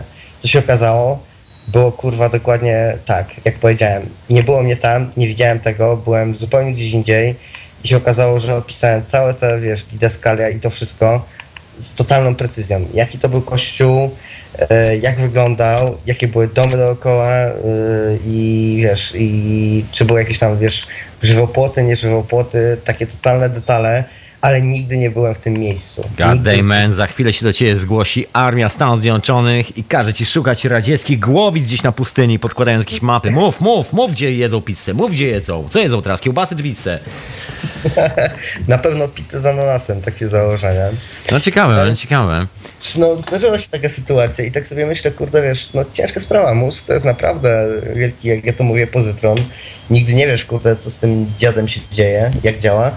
No ale tak jak ci pisałem wcześniej, czego słuchacze nie wiedzą, jak tu badać mózg, kiedy, jeżeli go będziesz badał w jakiś sposób, te techniki, które my mamy... To, no to musisz go zabić. Musisz na niego wpłynąć, tak, żeby go zbadać. Mhm. Więc no, do dupy, tak? Jestem elektron tą jednostką, która przenosi informację, tego tocniesz, żeby go zbadać. To jest ten paradoks Heisenberga chyba, tak? O którym jest mowa, nie? Dokładnie, dokładnie. Albo wiesz, jak on szybko zapierdala, albo wiesz, gdzie on zapierdala, nie? Jedno z drugim. I co? I nigdy się nie dowie, jak to na, tak naprawdę działa. Chociaż jest pytanie, słuchaj, co powoduje, że on tak e, zasuwa? To jest to tylko trzecie pytanie, którego już w ogóle tam nikt nie chce podnosić. To już jest trzecie i zajebiste. Wiesz, to przed chwilą sobie oglądałem film Enemy of Mine. Miałem takie dosyć ciężkie rozkminy. Enemy of Mine, nie wiem, czy kojarzycie ten... Wiesz co, ja nie e, oglądam po prostu hollywoodzkich filmów, także tutaj nawet, nawet nie pogardzą na ten temat. Ja to klasa w ogóle... RZ, klasa RZ, więc wiesz, to Rozumiem. już można oglądać, nie? E, stary taki problem, co by się stało, gdyby się człowiek z kosmitą spotkał? Jakie są różne systemy wartości wobec tego, jak ludzie... E, ja dzisiaj troszeczkę mam na ten temat, wiesz, taką refleksję tutaj właśnie trochę na ten temat, bo to wiesz, taki sezon wakacyjny to się troszkę na świecie jak zwykle o tej porze pojawiło trochę takich eksponatów, którzy mówią, że właśnie mają kontakt e, z Radą Galaktyczną gdzieś z jakiegoś tam końca wszechświata, drudzy mówią, że inni mieszkają tysiące mil świetnych od nas i tak dalej, i tak dalej. Ja tak się zastanawiam nad tym, czy do końca ci ludzie, co właściwie mówią ci ludzie? No i to mam takie swoje koncepcje trochę, bo to wiesz, wszystko jest dookoła wizji, proszę pana. Tak jak e, nam się udaje czasami, tak jak tobie się udało z tą pizzą i z tym samochodem. Tam wszyscy kupowali matizy, to dlatego. E, dobrze, żartowałem. To nie tak. No, wiesz, to, nie, to nie tak, jak myślisz, kochanie. To wcale nie jest tak. nie jest powiedziane, że kosmici myślą tak samo jak my, prawda? Dokładnie. To Słuchaj, nie zawsze mhm. jest 0,1, nie? I tak dalej. No, Nie kto wie, kto wie. Jak nam się wydaje, nie? Masz, o, swoją drogą coś była ostatnio sytuacja z tym, mm, tak mi się przypomniało, słuchałem o tych y, jakichś tam nagrodach wielkie dla maty, matematyków, milenijne problemy, etc., etc. Okazało się, że jakiś kurde Gruzin, który żyje estetycznie, już kiedyś wygrał tę nagrodę, rozwiązał jakiś problem milenijny, ale jednakowoż pierdolą się w pewnym miejscu i to nie będzie działać. Czy czytałem, rozwiązuję jeszcze raz. E, powiedział, że za trzy miesiące publikuje trzy swoją nową pracę. Tak, tak, tak, tak, dokładnie, nie? Tak sobie myślę, kurde, tam było, z tego co zrozumiałem na mój mały mózg, chodzi o to, że y, czy jest problem, który nasze komputery metodą brutalnej siły rozwiązują w przeciągu powiedzmy pi razy drzwi roku, czy on jest równoznaczny z problemem, który są w stanie rozwiązać, tak wiesz, pstryknie, tak Rozumiem. samo jak nam się wyświetla to wszystko, nie? Podobno na tym to polegało. I tak sobie myślę, ale my kurwa chujowo te komputery programujemy do ciężkiej anielki, nie? Po prostu no. z- 0,1 to chyba nie jest podstawa wszechświata, jakby nie patrzeć. To chyba jest jednak coś więcej. Przy tym A, no, no słuchaj, to jest ciągle ten sam dylemat, o którym mówił kiedyś Terence McKenna, że wystarczy poprosić pięcioletnią dziewczynkę, żeby zebrała brudne skarpetki czyste, te brudne wrzuciła do koszyka z brudnymi, a te czyste do szuflady i nie ma problemu. Natomiast zbudowanie takiego robota tak, tak, tak, tak. zajęło tak. Jakieś gdzie- 5 tysięcy inżynierów, 20 lat prac badawczych, miliony dolarów i dalej wszyscy są w tym samym miejscu, z którego wyszli. Nie ma takiego problemu, który po odpowiedniej liczbie korporacyjnych zebrań y, by nie stał się nierozwiązalny. Dzieci to w ogóle jest też osobny fenomen, bo patrzę na dzieci, one są jednocześnie strasznie egoistyczne i w ogóle straszne, no chamskie, no nie wiem jak to powiedzieć.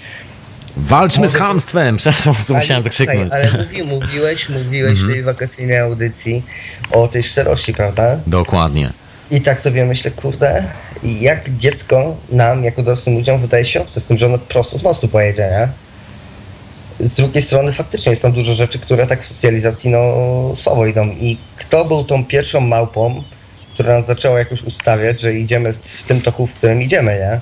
Bo jednak są, kurde, tysiące... Ja mam taką właśnie refleksję, że to chyba, no mam taką refleksję na dzisiaj. Jeszcze nie powiem, bo ja dzisiaj tu w audycji zamierzam tą refleksję zdradzić. Na koniec, wiesz, trzymam wszystkich w napięciu. Wszyscy wybuchniemy pod koniec, e, żartuję. Nikt nie wybuchnie. I jesteś Hitchcockiem, jesteś Hitchcockiem. Nie no, wiesz, dzieci to jest naprawdę ciekawa sprawa. Z jednej strony mają taką zajebistą, wiesz, yy, ciekawą prostu- świata. słuchaj, są- pytania. Są, nie, są po prostu nieskażone, a przynajmniej są skażone Tak, w, tak, tak, w tak. stosunkowo małym stopniu, porównując do nas, rozumiesz? Jakby nie przejmują się. Zaj- Zajebiste pytanie, jakie dzisiaj od dziecka słyszałem. Co to jest nic? No ilu dorosłych ludzi znasz, którzy nie są pod wpływem niczego, tak po prostu idą sobie ulicą i ci powiedzą, o stary, Ja a mam co to jest książkę, nic, Get, mam książkę Goethego na przykład. No ale widzisz, to potrzebujesz Nietzsche też mam. Dziecko, tak po prostu, nie? Pstryk. Nie żartuję sobie, ale to prawda. Jakby jest, e, jest troszkę inny abstrakt myślenia, taki oryginalny abstrakt myślenia, ale ja do tego abstraktu wrócę, słuchaj. To ja cię rozłączam. Thank you, spasiba and have a nice day. I E- dzięki za zajebistą audycję. Dziękuję bardzo. W ogóle dziękuję serdecznie za telefonik. Także polecam w ogóle, jakby co, to się wdzwaniać. Ja tu jeszcze troszkę takich refleksji wrzucę i zapraszam w ogóle, jak macie jakieś refleksje. Dzwońcie i mówcie. A co? Także dzięki wielkie. To był Zenon, słuchajcie, a wysłuchajcie hiperprzestrzeni, mam na imię Tomek. I co, no tak wspomniałem o tej pierwszej, e, o tej pierwszej, bo ciągle tak, tak do- nawiązuję do drzwi percepcji, bo to takie dosyć istotne, taki punkt wyjścia trochę dzisiaj, ten pierwszy koncept, że czy przypadkiem y, owe pomysły na to, co jest ważne i nieważne, po prostu nie są dla nas przypadkiem błędnym założeniem, no bo jakby ten koncept drzwi- percepcji dotyczył, że kurde, to jest za dużo informacji, już nie, nie obsłużymy tych wszystkich central telefonicznych, nie obsłużymy statków, samolotów, szyk na kwasie leży i ma po prostu mówiąc wywalone, po grzybach tak samo, ma po prostu wywalone na to i nie chce tego robić, ale no i generalnie, jak twierdził autor Adolf Huxley, po prostu nie jesteśmy w stanie nic robić, ale, ale, ale i jeszcze raz, ale słuchajcie moi drodzy, moje doświadczenia są troszeczkę inne. Ja nie wiem, czy po prostu Huxley robił troszkę za mało, chociaż nie do końca. Ja mam taki wtedy świetny LSD w tamtych czasach. Po prostu był mocny, czyściutki, nierozcieńczany, naprawdę konkretne. Ale to były świeże czasy. I myślę, że też e, zawsze jesteśmy skazani poniekąd na to, że jesteśmy niewolnikami czasów, w których dorastamy, chociażby przez sposób, w jaki sobie opowiadamy rzeczywistość, przez sposób, w jaki odbieramy historię, albo co nam zostało podane przez historię. Wszystkie te uwarunkowania dookoła, które gdzieś dookoła naszej głowy się kręcą w tamtą i w, tam, w tą i w tamtą stronę, kiedy dorastamy. No ale zmierzając do sedna sprawy, słuchajcie, bo chodzi o tą relację zjawisko i obserwator. Okazuje się, o jakichś tam 50-60 lat, właściwie od ponad 100, że, e, że wszystko na świecie jest dokładnie tą relacją pomiędzy owym obserwatorem a zjawiskiem, że obserwując coś, wpływamy na to. To, jest, to są dokładnie te eksperymenty, o których wszyscy doskonale wiemy, ja nawet nie będę ich powtarzał. Wiemy po prostu, że wszystko na świecie funkcjonuje w ten sposób. To jest troszkę tak, jeżeli chcemy wejść do wody, bo chcemy poczuć wodę, no to wchodząc do wody zaburzamy, zaburzamy naturalny ruch i robimy falę. No to po prostu nie da się wejść do wody nie wywołując fali. Po prostu nie ma takiej opcji. Albo jesteśmy w czymś, albo w czymś nas nie ma. Jeżeli partycypujemy chociażby w oglądaniu jakiegoś zjawiska, to automatycznie zmieniamy sposób, w jaki przebiega to zjawisko. I to jest na 100, na 1000, na milion procent. Tak wygląda rzeczywistość. I cały problem chyba poprzednich pokoleń, tych wszystkich o drzwi percepcji i tak dalej, polega na tym, że chyba łącznie z Karolem Gustavem Jungiem, że to ludzie, którzy sobie w ogóle nie zdawali z tego sprawy. To oni wierzyli, że tam gdzieś jest koncepcja jak to dziecko mówiło, o, o czym za on wspomniał, niczego, tak zwana, że jest nic, że jesteśmy my i właściwie jest wszystko i nic. I że to my jesteśmy tą całą całością. Oni ciągle nam szukali, bo świadomość, nadświadomość, tu się schowało, tu w prawym bucie, tu w skarpetce, tu w kieszeni w płaszczu mieszkamy, tu, tu później mieszkam w kieszeni w spodniach, tu później przekładam do marynarki, jakieś takie historie. Trochę tak to wyglądało, jakbyśmy po prostu byli podzieleni, poszatkowani na kawałki, jak, jak mięso u rzeźnika i po prostu tylko je przekładali z kieszeni do kieszeni, nazywając jedną świadomością pod, świadomością nad, zapomnianą, odświeżoną i tak dalej. Więc do czego mnie sprowadziły moje doświadczenia z tym wszystkim? Oczywiście nieraz się na tym zastanawiałem, bo książka jest taka rewolucyjna, słuchajcie, ona naprawdę zrobiła gigantyczną rewolucję kulturową. Sam byłem jednym z tych kości, którzy jak ją przeczytali po raz pierwszy lata temu, znaczy kawałki z niej e, lata temu, bo ona jeszcze nie była przetłumaczona na polski, tylko gdzieś tam kawałki tych tłumaczeń śmigały. To było wow, odkrycie. Ale kilka rzeczy mnie niepokoiło. No i po latach, e, oczywiście jak zapomniałem o tym, gdzieś to minęło, lata, lata minęły, wylądowałem na jakimś konkretnym tripie, tym razem psylocybina. No i co się okazało? Okazało się, że właściwie po iluś tam latach, słuchajcie, naprawdę było potrzeba iluś tam lat, żebym zrozumiał, że właściwie wcale nie jestem tak, jak to się po angielsku mówi, disable, czyli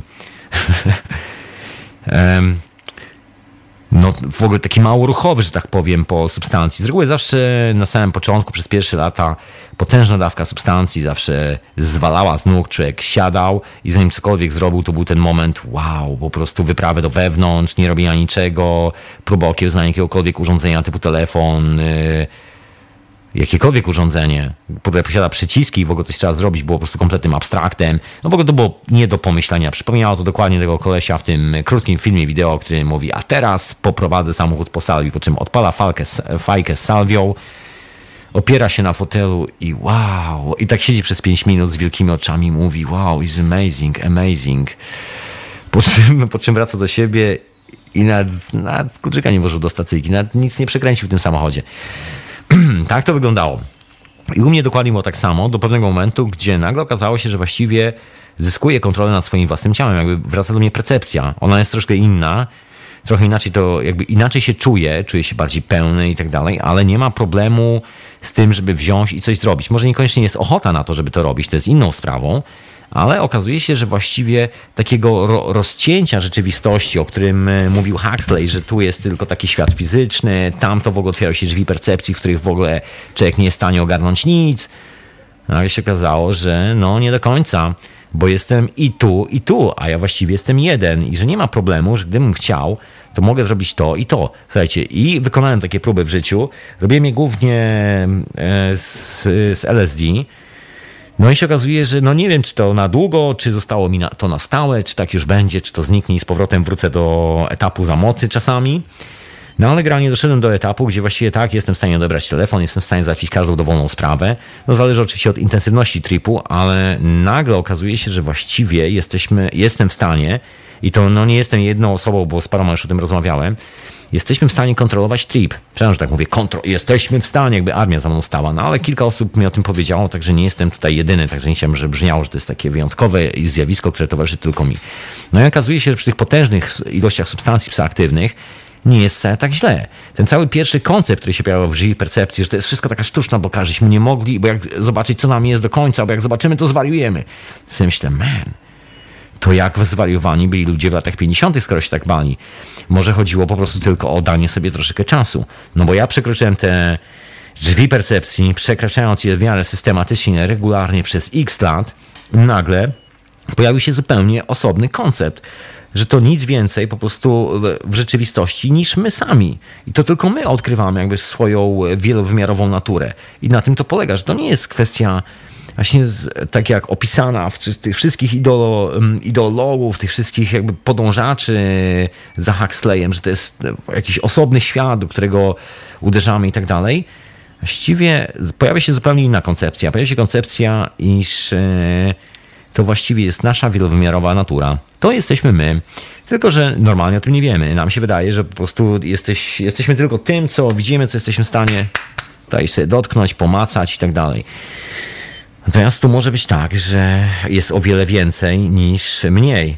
Ja tu się jeszcze raz powołam na Terensa McKenna. E, to zdaje się, albo Terence McKenna, albo Marshall McLuhan powiedział kiedyś, lata temu. Marshall McLuhan, bardzo polecam, świetny amerykański filozof lat 50. Facet, który właściwie przewidział chyba nasz wiek. Przynajmniej tak się oficjalnie mówi. Faktycznie, jak się czyta człowieka, no to chyba przewidział wszelkie możliwe zjawiska, które nas aktualnie dotyczą. Bardzo wnikliwy obserwator. No i oni kiedyś stwierdzili, że to jest, że najbardziej się boimy tego, że jest więcej niż mniej. I ten e, strach przed tym, że jesteśmy więksi, przed, e, że tak naprawdę nasz potencjał jest niesamowity i, i znajduje się w zupełnie innym miejscu niż nam się pierwotnie wydaje, powoduje to, że po prostu jesteśmy przerażeni. Ja zawsze się śmieję, bo czasami są takie sytuacje, że jest, jest towarzystwo ludzi, z których ktoś chce coś spróbować, ktoś chce odbyć podróż psychodeliczną, no i nagle tuż przed podróżą, ową podróżą psychodeliczną, nagle dostaje takiego ataku paniku. Nie, nie, nie, bo ja, a jak może zwariuję? Ciekawe, prawda? Ciekawe. Chociaż ludzie naprawdę potrafią wywalić butelkę wódki na głowę i nie boją się, że zwariują. Co, co jest zabawne, bo po prostu naprawdę wariują wtedy ale przy substancji psychoaktywnej boją się, boją się. No i to jest troszkę jak w tym powiedzeniu właśnie od Terensa i Marshalla McLuhana, że to jest tak, że boimy się, że jest nas więcej niż mniej. I że to jest ten e, główny koncept, że to nie jest, są żadne, znaczy są drzwi percepcji, bo w sumie odbieramy, robi się szersza i tak dalej, ale to nie jest kwestia, że to jest jakiś obcy świat, do którego wylatujemy. No nie do końca, no możemy, bo tych światów, e, wymiarów rzeczywistości może być nieskończona ilość, o tym może za parę chwil. Niemniej nasza istota, my jako tacy, po prostu jesteśmy jednością. I się okazuje, że ta jedność jest tak potężna, jakby ta antena, którą, e, którą funkcjonujemy, jest tak potężna, że zaczyna zgarniać takie sygnały, takie informacje, że po prostu wow. No oczywiście możemy teraz w tym momencie pokroić tą antenę na kawałki i powiedzieć, to nie jesteśmy my, to jest jakaś inna rzeczywistość, to jest inna rzeczywistość, a to już są ci panowie z lewej i oni tu zaraz wychodzą. No jak jest naprawdę, no ja myślę, że chyba doszliśmy do tego momentu po tej pierwszej fali psychodelików. Myślę, że jak łaska ma tu dosyć duże znaczenie i nie tylko że powoli zaczynamy chyba odkrywać, że może być ten drugi koncept e, pod tym wszystkim schowany, że tak naprawdę to jesteśmy tylko i wyłącznie my sami i to jest tylko i wyłącznie nasz sposób komunikacji ze światem. To jest troszeczkę jak, e, jak przeprowadzka, proszę Państwa. Jakby odkrywamy swoją wielowymiarową naturę, no i coś się w nas przeprowadza do tego świata, tylko że to jest inny rodzaj przeprowadzki, przeprowadzki, która nie potrzebuje mebli, nie potrzebuje przedmiotów, e, nie potrzebuje żadnych takich spraw, a jednocześnie bardzo mocno nas transformuje. I to jest, e, to jest myślę taka szokująca, szokujące doświadczenie przy tych wyprawach. Bo normalnie jak się przeprowadzamy, jak zmieniamy cokolwiek dookoła nas, to pierwszym objawem tych zmian jest e, po prostu zmiana świata. Przemalować sobie ścianę na inny kolor, kupić nowe meble, po prostu zmieniamy przedmioty dookoła nas. Wibracja tych przedmiotów jest, reprezentujesz nowego ja, nowego mnie. Zmieniamy z kwadratu na kółko. No i tu może być dokładnie taka sama historia, że przechodząc przez te drzwi percepcji, jakby zostawiamy te wszystkie stare meble, no do nich i tak wrócimy, tak czy siak, one tu sobie gdzieś zawsze parkują, no i kiedy zostawiamy te stare meble, e, kiedy wychodzimy z szafy, mówiąc szczerze, albo z szuflady, nagle się okazuje, że w tej szufladzie jesteśmy mocno pouciskani, bo jak człowiek staje na dwóch nogach, to się okazuje, że jest troszkę większy i aż się dziwi, że kurczę, tyle lat i on się jeszcze w szufladzie mieści. Jak to jest się zmieścić w tej szufladzie? Ja myślę, że czasami taki problem właśnie powrotów z tych tripów e, psychoaktywnych jak i często określany jak taki, jako niechęć do powrotu do rzeczywistości. To jest takie, że rzeczywistość naprawdę obskurna, jest dużo draństwa, Dużo ludzi zapomniało o prawie naturalnym, dużo ludzi zapomniało o swoim humanizmie, dużo ludzi zapomniało jakiś sens tego, że tu wszyscy jesteśmy, taki elementarny, czyli peace and love i to, że się wszyscy wspieramy. Wszyscy, żeby naprawdę jakby ciężko to wszystko sprasować w jedną całość. Nie dlatego, że ten świat jest zły, że to jest jakaś taka, taki backflash, e, troszkę jakaś taki, taki zły news, który do nas wraca, bym powiedział. Tylko, że to jest troszkę bardziej taka indywidualna refleksja pod tytułem okay, przez całe życie mieszkałem w pudełku na buty i dziwiłem się, że mnie uwiera. No tak, no jesteś większy dziesięciokrotnie od tego pudełka, także dziwne, żeby nie uwierało. No i chyba może o to chodzi, że nas po prostu uwiera czasami w takich sytuacjach i stąd się, stąd się to bierze. No po wyjściu z tego pudełka człowiek już ma dosyć poważny problem, żeby do niego wrócić, no bo już nagle się okazuje, że te doświadczenie jakby poszerza naszą skalę odczuwania. No chociażby te wszystkie kwestie wizyjne, do których zaraz wrócę, no bo to jest właściwie klucz dzisiejszej naszej rozmowy. A wysłuchacie oczywiście radia na fali, a na imię Tomek, a dzisiaj tak wizyjna hiperprzestrzeń, retransmitowana w Radio Paranormalium. Jak wspomniałem właśnie o tych swoich doświadczeniach, że w pewnym momencie, po iluś tam latach, nagle się okazało, że doszedłem do momentu, e, wszystko co napisano w książce pod tym drzwi percepcji okazało się po prostu no, można powiedzieć e, out of data, jak to się mówi po angielsku, czyli przestarzałe, nieaktualne. Część refleksji ocalała, myślę, że jest bardzo cenna i polecam każdemu w ogóle tą książkę, bo myślę, że jest to fajna książka na start. Natomiast dla mnie już teraz ta książka jest takim miłym wspomnieniem prehistorii, jak to dawniej ludzie wymyślali sobie, jak mogły potencjalnie wyglądać dinozaury. Trochę tak to wygląda. No po tych właśnie doświadczeniach, gdzie słuchajcie, po prostu y, interakcja z normalnym, pełnym światem działała zupełnie bez problemu, pomimo, że byłem naładowany tak substancjami psychoaktywnymi, że generalnie według, y, według koncepcji Huxleya a w ogóle powinienem dostać napadu paniki, napadu zawału, a nie wiem, jakoś tak, po prostu w ogóle sobie nie poradzić z tą sytuacją, ale było wręcz odwrotnie, jakby ta historia poszła w tą stronę. No i generalnie nie jestem jedynym, któremu się coś takiego wydarzyło, słuchajcie. Masa ludzi, którzy jak w miarę regularnie e, kontaktują się z substancjami psychoaktywnymi, nie jak to brzmi, w miarę regularnie. No wiecie o co chodzi po prostu. Korzystają z nich e, w regularnych odstępach czasu. Jest, jakby często mówią o tej historii, że do pewnego momentu jesteśmy kompletnie bez mapy, ale jest pewien moment, gdzie zaczynamy szłapać i nagle, i to jest ten moment, gdzie de facto łapiemy komunikację z tym, cokolwiek by to nie mówić, innym wymiarem, cokolwiek to jest. No i tu się zaczynają takie w ogóle niesamowite historie związane z tymi wizjami. No i tu się zaczyna taki trzeci koncept, który towarzyszy temu wszystkiego, pojawi się czas, która właściwie jest chyba przestrzenią. No można to nazwać na różne sposoby, ale generalnie czas zamienia się po prostu w przestrzeń. To są te wszystkie historie związane z tym, że ile czasu minęło, zła, ile czasu minęło, bo miałem wrażenie, że cała wieczność. Nie, to były tylko trzy godziny. Serio? A ja przeżyłem całe swoje życie. I to tak troszkę wygląda. Generalnie wychodzi na to, że ten koncept ma jeszcze coś oprócz tego, że, że dotyczy naszej percepcji, tego jak, jak dużą jesteśmy anteną, jaki jest szeroki okres, znaczy szeroki okres, jaki jest szeroki zakres oddziaływania naszego, nie wiem, tego czym jesteśmy. Niezależnie od tego, czy ktoś sobie tam to poukłada, poupycha po kieszeniach, ponazywa na 300 różnych sposobów. Chodzi o ten jeden unit, unikatowy unit, który się kolebie w ludzkim ciele, który tu przywędrował, zasila tego robota biologicznego, to wszystko dookoła. Funkcjonuje w tym niewidocznym polu materii, której nie sposób zobaczyć i nie sposób zmierzyć i to się nigdy nie uda, bo ona jest dokładnie o tej samej częstotliwości jak my. My ją widzimy tylko w momencie, kiedy się rozpada albo kiedy się tworzy. A tak to jesteśmy jak ryba w wodzie, nie widzimy wody. No ale co z tą naszą wielkością, znaczy jakby tym e, wielkością odczuwania, no słuchajcie, o co tu chodzi? Bo nagle, kiedy pojawia się czas, pojawia się zjawisko przestrzeni, no wiadomo, że czas, e, tak bardzo z grubsza definiując, to jest po prostu, to jest to, co się dzieje pomiędzy tym, kiedy przemierzamy odległość z punktu A do punktu B. Nikt nie wie, co się wtedy dzieje. To, co się wtedy dzieje, nazywamy czasem. To jest przestrzeń. Robimy wtedy parę kroków, dzieją się dziwne rzeczy. No, nie wiadomo, po prostu.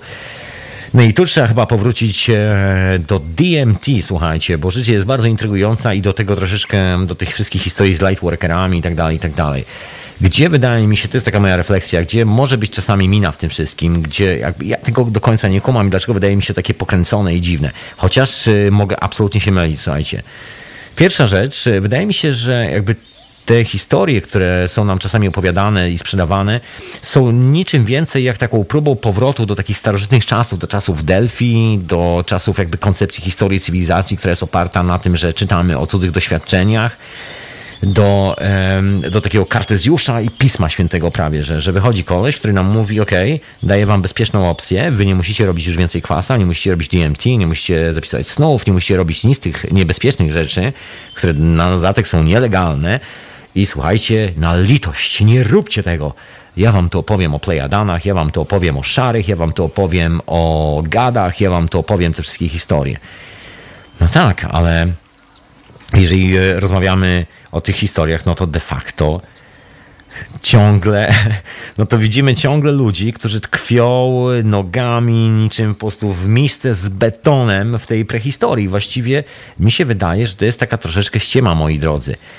Bo to, e, no tak najprościej mówiąc, słuchajcie, no albo obserwator wpływa na obiekt obserwowany, albo nie wpływa. No wiemy, że obserwator wpływa na obiekt obserwowany przez samego siebie, że to się zmienia. No i teraz każdy z nas, wychodząc z taką koncepcją, mówiąc, że właśnie spotkał Radę Galaktyczną, która powiedziała, jakie będą dyrektywy dla Ziemi, to, e, to ja mam takie wrażenie, że chodzi tylko i wyłącznie o dyrektywy dla niego. To jest czasami tak, że my się chyba może czasami, nie przynajmniej niektórzy z nas się przejmują i stwierdzają, że nie, man, to jest taka wizja, tu muszę zaraz uratować cały świat, bo w mojej wizji jestem Mesjaszem, który pędzi na ratunek wszystkim żywym istotom. Mam takie wrażenie, że to jest właśnie takie to jest brak chyba zrozumienia tego, tego, tego, tego konceptu, który aktualnie się pojawił, że ciągle troszkę nawet y, ta psychodeliczna sprawa często tkwi jeszcze chyba przed y, dni wydania drzwi percepcji, że ludzie próbują jakby posklejać coś za pomocą jakichś takich, nie wiem, połamanych po prostu I don't know, posklejać krzesła ze stołem i z szafkami, coś w tym stylu. Wychodzi z tego jakaś taka bardzo dziwna konstrukcja, bo ja mam takie wrażenie, że te wszystkie wizje, o czym y, o czym już aktualnie wiemy, są bardzo unikatowymi doświadczeniami indywidualnymi. One z nami pracują e, na bazie doświadczenia naszego życia. Czyli jeżeli, jeżeli znaczy w praktyce wygląda tak, że jeżeli chciałbym wam opowiedzieć swoją wizję, to nie ma problemu, opowiadam wam swoją wizję, ale żebyście mogli zrozumieć, o co chodziło w tej wizji, musiałbym opowiedzieć element swojego życia, który jest jakby początkiem tej historii, że ta wizja właściwie zmieniała ten element, mój sposób myślenia o nim i tak dalej, ale żeby żeby w ogóle zrozumieć, co ta wizja zmieniała, trzeba znać oryginał. A my często oryginałów nie znamy. Znamy tylko ludzi, którzy wchodzą, mówią, że Rada Gwiezdna Plejadian powiedziała, że jestem tu posłańcem, jestem Plejadianem, czy jakoś tak i mówię wam, jak jest.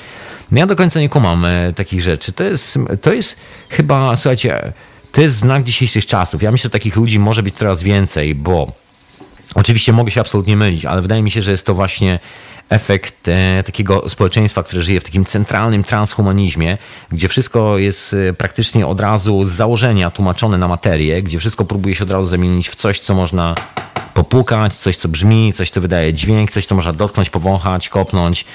Tylko materia, tylko materia, moi drodzy. No i tu się okazuje, że wychodzą tacy, tacy ludzie, którzy opowiadają takie historie i oni właściwie są bardzo mocno zaczepieni w materii. Przynajmniej taka jest moja koncepcja. Słuchajcie, była, była taka historia, ja dzisiaj troszkę tak o Terensie McKennie wspominam. Świetną rzecz Terence McKenna jakiś powiedział, że wybrał się na zjazd y, fanów, w ogóle miłośników, tak, specjalistów od UFO niezidentyfikowanych obiektów latających i obcych cywilizacji. No i było bardzo zabawnie, bo kiedy miał swoją prelekcję, po prostu powiedział, że według niego te wszystkie rzeczy, jakby tu mieszkają obok nas, to nie trzeba wcale stać z wielkimi teleskopami, wielkimi lunetami, wystarczy po prostu sobie wrzucić grzyba, wrzucić sobie jakąś substancję psychoaktywną i nasz mózg w tym momencie się przestraja troszkę tym samym rezonansem. W ogóle nasza percepcja robi się większa, robi się po prostu inna, to już nie będę czy większa, czy mniejsza, nie mnie oceniać, nie mnie. No ale generalnie zaczynamy widzieć te wszystkie dziwne zjawiska na niebie. No i powiedział o tym. Nagle się okazało, że faceci, którzy spędzili całe swoje życie po prostu na szukaniu UFO, na łapaniu tego UFO, potraktowali to jako herezję. Bo jak może być tak, sobie wrzuci kwasa, ten śpun jeden, czy jakoś tak, czy tego grzyba i on widzi UFO, a my tu mądre książki piszemy, analizy robimy naukowe, na radarach sprawdzamy, jak to się wszystko dzieje i nic, i nie widzieliśmy nigdy UFA. Słuchajcie, prawdę mówiąc, widziałem e, statków kosmicznych w swoim życiu na niebie, o dziwnych kształtach, bardzo dużo. Naprawdę jestem wyjątkowym człowiekiem, ale wszystkie te rzeczy, przynajmniej w, w mojej głowie, niekoniecznie zawsze były po tripach, ale były z nimi związane. ja po prostu sobie sklejam do swojej, że tak powiem, umiejętności poznawczej, która się pojawia podczas przesunięcia właśnie tego rezonansu w mojej głowie. Wtedy człowiek widzi troszeczkę więcej niż normalnie, bo normalnie ten rezonans przypomina trochę jak e, najprościej mówiąc, oglądanie helikoptera, który leci. Widzieliście na pewno te śmigła helikoptera, które się bardzo szybko kręcą. Normalnie, normalnie ich po prostu nie widać, bo one tak szybko zasuwają, że nic. Ale widać tylko jedną rzecz. Widać taki powolny ruch jednego rotoru w drugą stronę, w przeciwną do oryginalnego kierunku. Mam tu telefon, witam Krawcze, halo, halo, witam ponownie. Witam ponownie. Ja króciutko, bo przypomniałeś mi o tym, że o flashbacku po Szałwi, yy, czyli takim, jakby ktoś nie wiedział, taki powrót do stanu po prostu, który na, nastąpił pod prysznicem. I to była właśnie wizja, wizja kosmosu, E, zobaczyłem e, kosmos i takie planety i na jednej, jednej e, z planet siedziała taka postać, ale prze, przeogromna, że ona była tak wielka jak planeta wręcz, nie? No ale to już trochę takie mniej kosmiczne i ufologiczne z kolei, ale no kosmos był, więc można i, i w ten sposób zobaczyć. No ja kos kosmosy to, to widuję bardzo często, słuchaj, poważnie. To jest taki stały element wszystkich tych wizji, że mnie wyrzuca w kosmos. E, inna sprawa, że spotykam tam na przykład istoty, które no nie wiem skąd są, ale są ciekawe. Po prostu słyszę, słyszysz głosy, słyszysz różne przekazy. No tego jest masa. Po prostu nagle ląduje się w świecie, gdzie wiesz, gdzie jest po prostu dużo gości, nagle w takim kosmicznym pokoju gdzie jest po prostu niezły tłok i każdy coś do siebie mówi i nie ma problemu z tłumaczeniem, bo wszyscy rozumieją, wszyscy jakby rozmawiali tym samym językiem. To jest ciekawe. Jakiś język uniwersalny i kosmiczny chatroom taki. Tak, taki kos... to chyba idealnie powiedziane. Kosmiczny chatroom. Tak by nazwał kwasa, po prostu nową wersję LSD. Kosmiczny chatroom. Czyli co, co trzeba, żeby się zalogować? Trzeba po prostu wrzucić kwasa, e, na to chyba wygląda.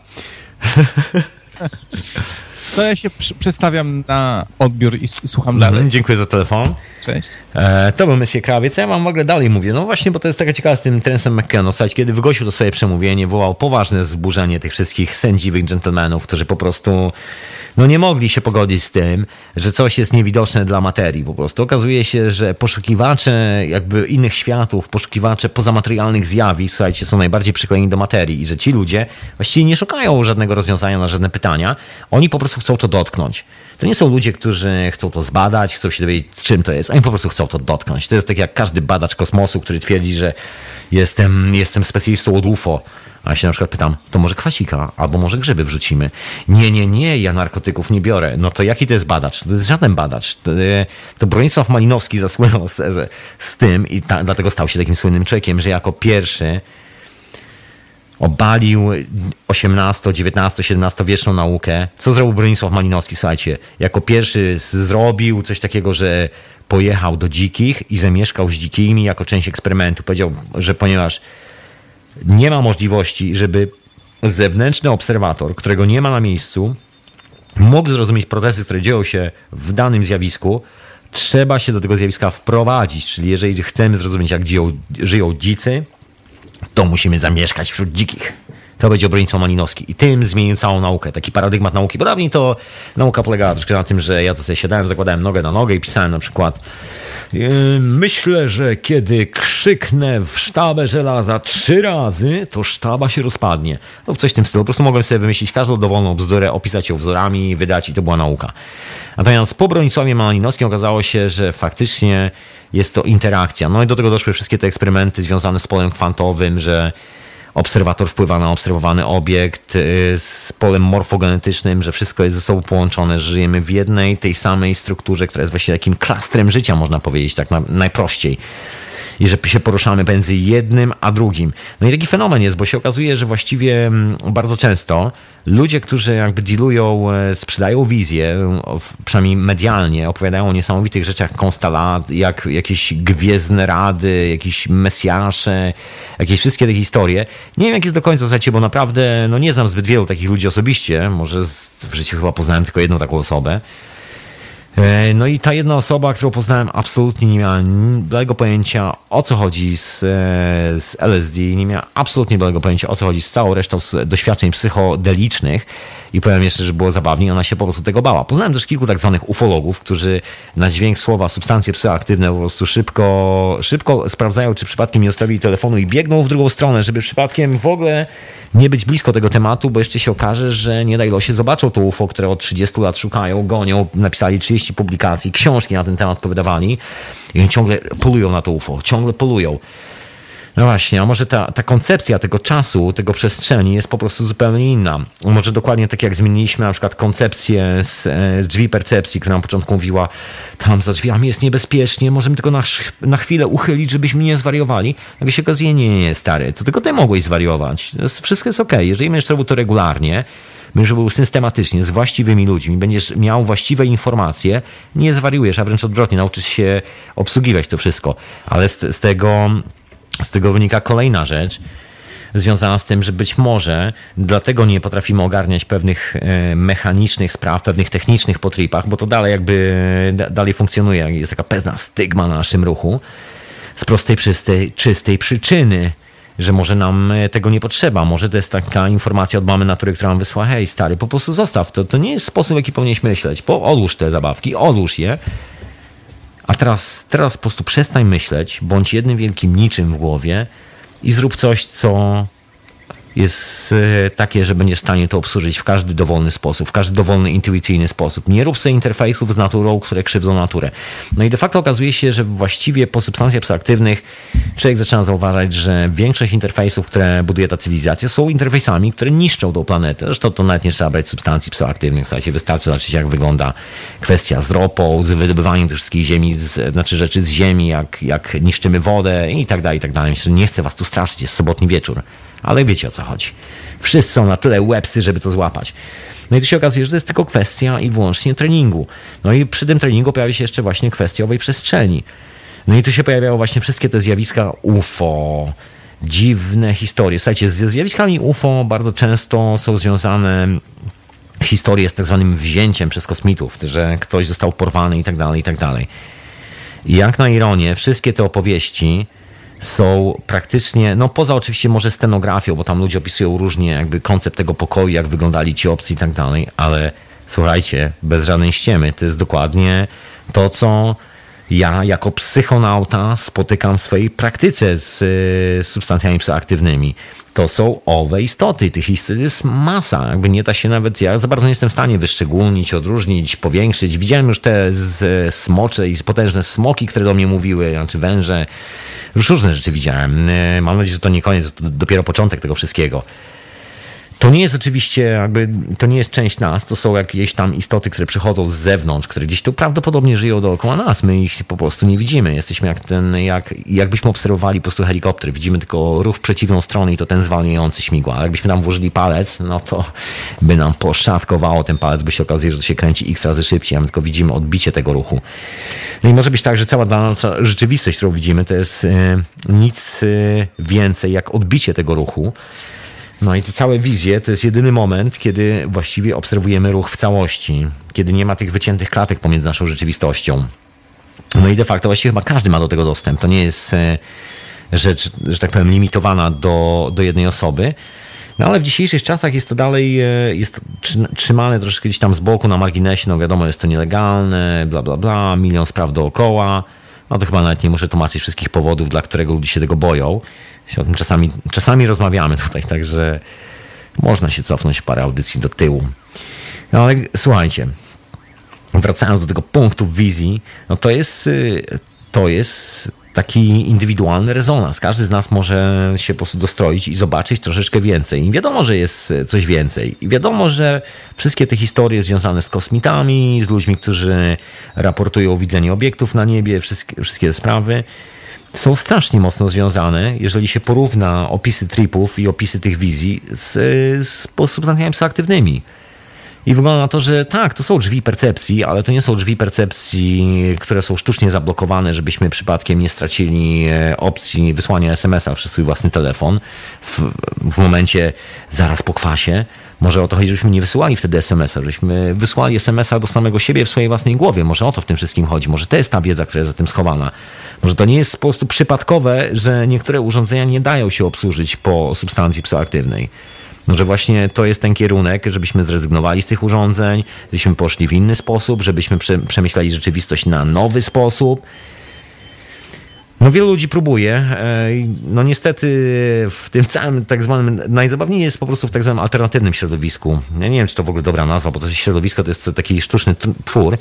No ale tam jest najwięcej ludzi, którzy opowiadają o tych swoich niesamowitych doświadczeniach i właściwie właściwie co tu dużo mówić, no są to takie opowieści niepełne, bym powiedział. I to też działa troszeczkę jakby ludzie sobie tam budowali drugi kościół, albo jakąś taką drugą religię, albo drugą sektę, albo coś w tym stylu. Wychodzi ten koleś, który mówi o swoim doświadczeniu, wszyscy kładą uszy po sobie, mówią tak, jego doświadczenie jest najważniejsze i teraz będziemy wszyscy go cytowali i teraz będziemy wszyscy podążali za nim. Ale ja sobie myślę, że to w ogóle nie jest tak, bo to doświadczenie, które my odbieramy, kosmos, który ja widzę, naprawdę jest, słuchajcie, chyba tylko moim kosmosem. To nie jest tak, że jestem w stanie wyjść i powiedzieć, hej, właśnie mam przekaz od Plejadian albo coś tym, albo od Marsjan, od y, Cassiopeian i tak dalej, i tak dalej. Nie, absolutnie. W ogóle w to nie wierzę de facto. Znaczy jakby są tam istoty, które dają takie konkretne przekazy, to się gdzieś tam słyszy, te głosy w głowie, wszystkie te historie się dzieją, ale to jest indywidualne i nie wydarzyło mi się nigdy w życiu, żebym kiedykolwiek spotkał osobę, która jest regularnym psychonautą, następnie wychodzi i opowiada ludziom, że właśnie brała udział w Radzie Plejadian i tak dalej, i tak dalej. To jest absolutnie, absolutnie. Ja myślę, że te wszystkie właśnie koncepty, które się biorą z tym, że ludzie próbują jakoś opakować swoją wizję, bo jakby ja tu nie podważam, nie, nie chciałbym absolutnie podważać ważności wizji tych ludzi, którzy o tym opowiadają, bo zdaję sobie sprawę z tego, że sposób w jaki mówimy nie znaczy, że czegoś nie przeżywamy. Może ci ludzie autentycznie mają właśnie wizję, tylko że bardziej może senne, może mniej kwasa. Na pewno w ciągu nocy może e, produkuje się więcej DMT w ich mózgu i dzięki temu mają te intensywne wizyjne stany. Kto to wie? Jakby w ogóle tego nie deprecjonuje, w ogóle tego nie neguje. Absolutnie uważam, że, ci, że każdy z nas ma prawo mieć wizję, nawet jeżeli w wizji zasiada na głównym stołku w jakiejś radzie Plejadian planetarnej na odległej planecie. To jest nasza indywidualna wizja i każdy ma do niej prawo. Tak, ale nie ma w tym, słuchajcie, znaczy jakby to. E, to, co mnie zastanawia, to jest to, że te historie, podobnie jak na przykład taka próba złapania UFO w naukowy sposób, są obarczone dokładnie tym błędem poznawczym, który wynika z tej utopii, e, tego transhumanizmu, w, który, w którym wszyscy, no czy chcemy, czy nie, po prostu po kostki tkwimy. No niektórzy troszkę bardziej po szyję, a niektórzy troszkę płycej że, że, że materia po prostu dominuje nad naturą. I to jest na przykład cały paradoks e, ze zjawiskiem UFO, polega na tym, że badacze UFO chcą po prostu materialnego dowodu na istnienie, na istnienie tych zjawisk. Oni nie chcą e, usłyszeć czegoś, e, przeżyć czegoś, sami doświadczyć. No, ich to w ogóle nie interesuje. Tak naprawdę nie interesuje ich zjawiska. Oni po prostu są takimi fetyszystami, którzy chcą po prostu przyjść do mnie powiedzieć Cześć, jest Tomek, bo słyszeliśmy, że Tomek ma UFO i chcieliśmy je dotknąć. I to dokładnie na tym e, cała zabawa polega. Natomiast czy tu w ogóle chodzi o odczuwanie? Absolutnie. No i to jest, myślę, chyba taki e, skok cywilizacyjny, który się nam szykuje. Bardzo już niedługo, właściwie chyba jesteśmy w trakcie.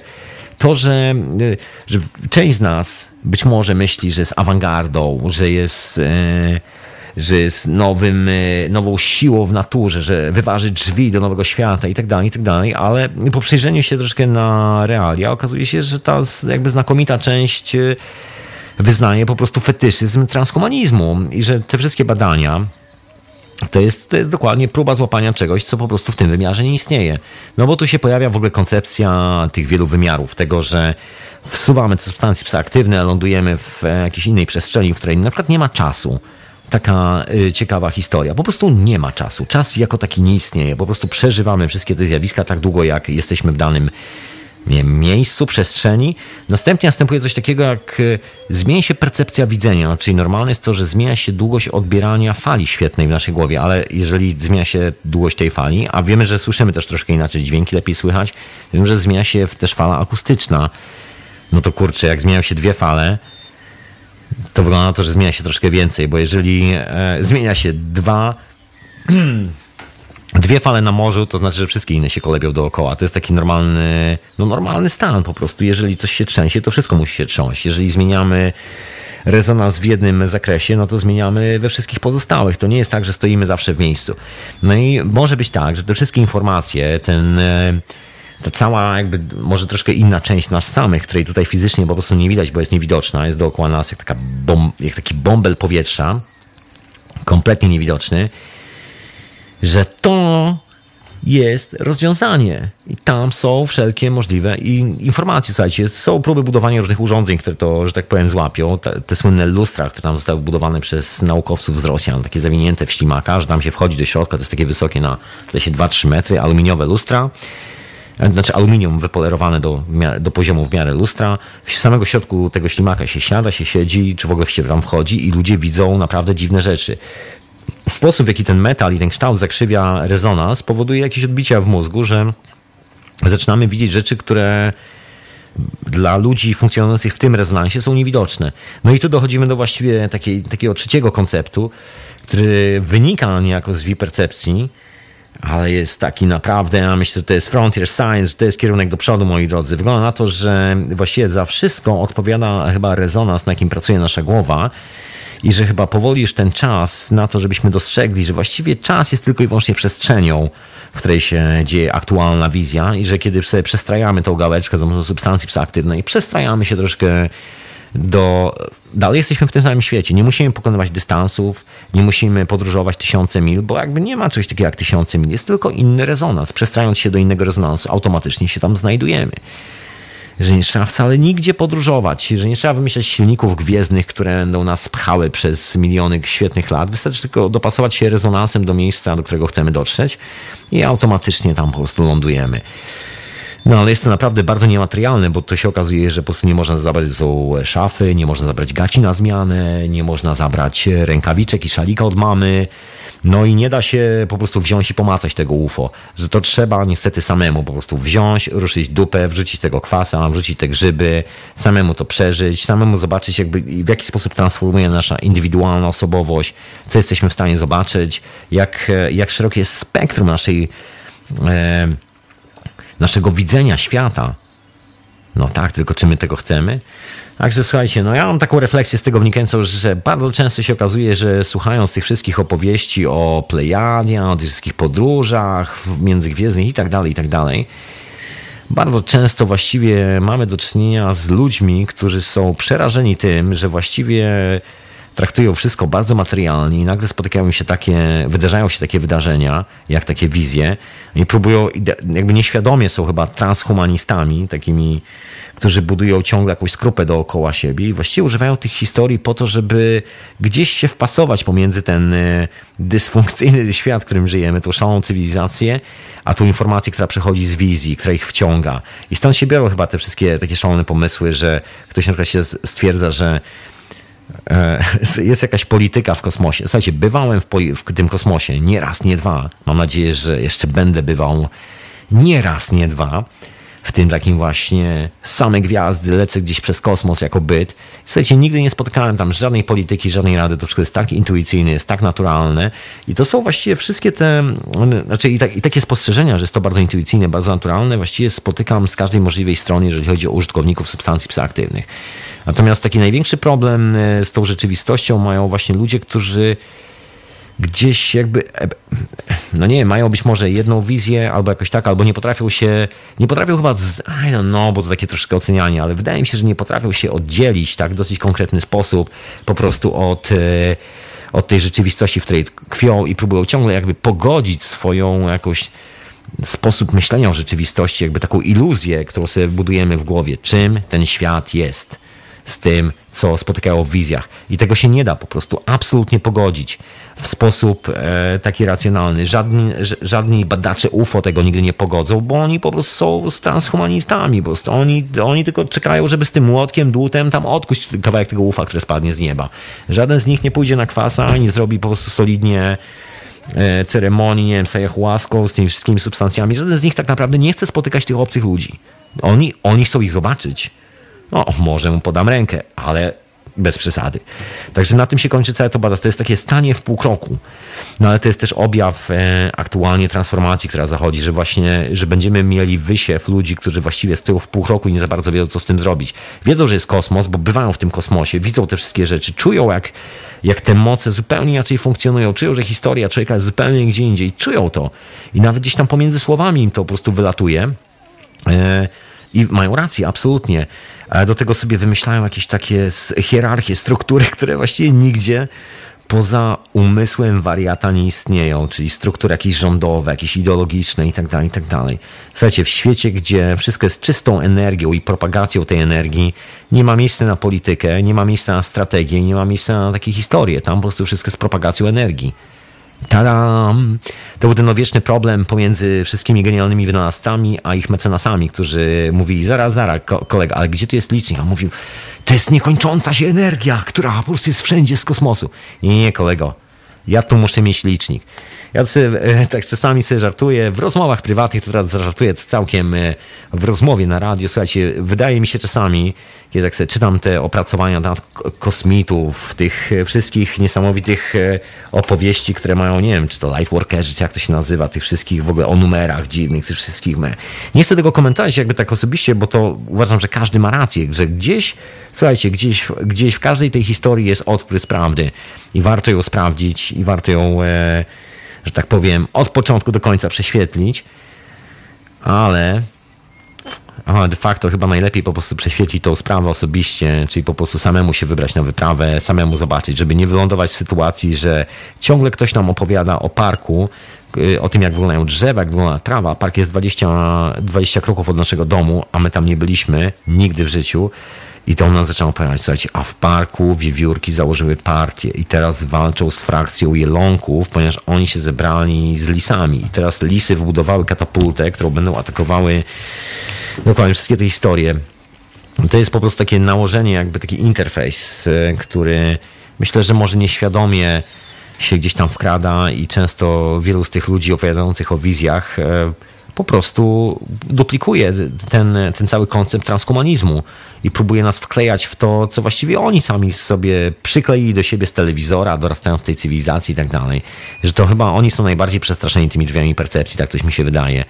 Chyba największym hamulcem zmian są ci, którzy z reguły podają się za największych e, apologetów tych zmian. Tak to trochę wygląda. No bo ci mają największy problem, żeby uwierzyć, że, że okej, okay, to może jest zupełnie inaczej. Może to nie chodzi o to, że UFO jest czymś materialnym. Może po prostu to jest inny rezonans i dopiero jak wejdziesz w ten rezonans, w którym twoje możliwości poznawcze wyglądają zupełnie inaczej, twoja percepcja twojej skóry, dotyku, zapachu, koloru, wszystko wygląda inaczej i dopiero tam zobaczysz UFO. Ale jak tam zobaczysz UFO, to niestety nie będziesz mógł zabrać ze sobą ani jednego kawałka, będziesz musiał po prostu z tym przydealować tak jak jest, będziesz musiał pogadać z tymi kolesiami, kimkolwiek by nie byli i będziesz chciał zrobić to świadomie i, i to wszystko i nie ma tu żadnych czarów marów.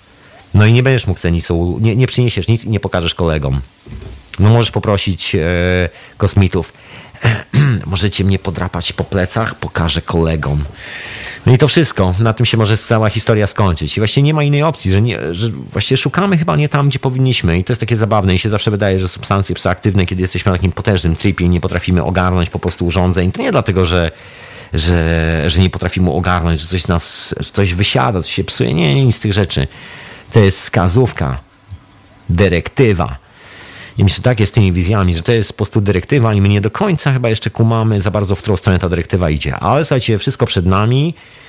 Mam nadzieję, że każdy z nas ma prawo wrzucić coś do tego tematu i może olśnić pozostałych. Ja to chętnie takie olśnienia sobie czytam. Także zapraszam serdecznie. Słuchajcie, dziękuję wielce za słuchanie tej e, hiperprzestrzeni w radiu na fali, retransmitowanej w radiu paranormalnie się tak troszkę wizyjnie.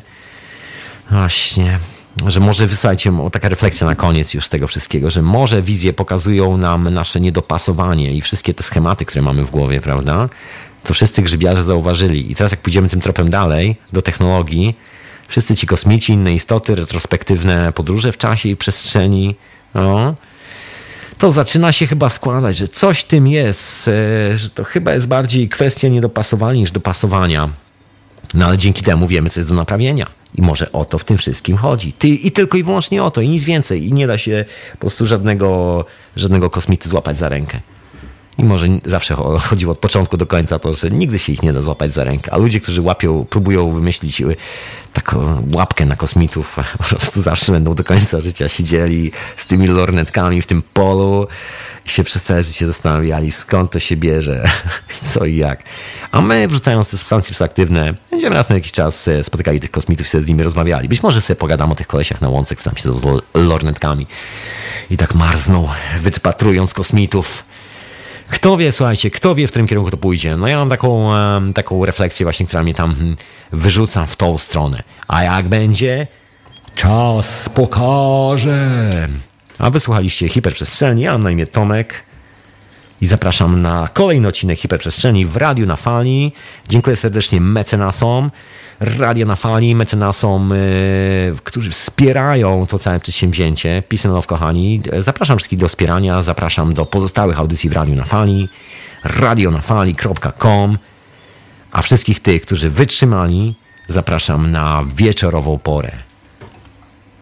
To była hiperprzestrzeń.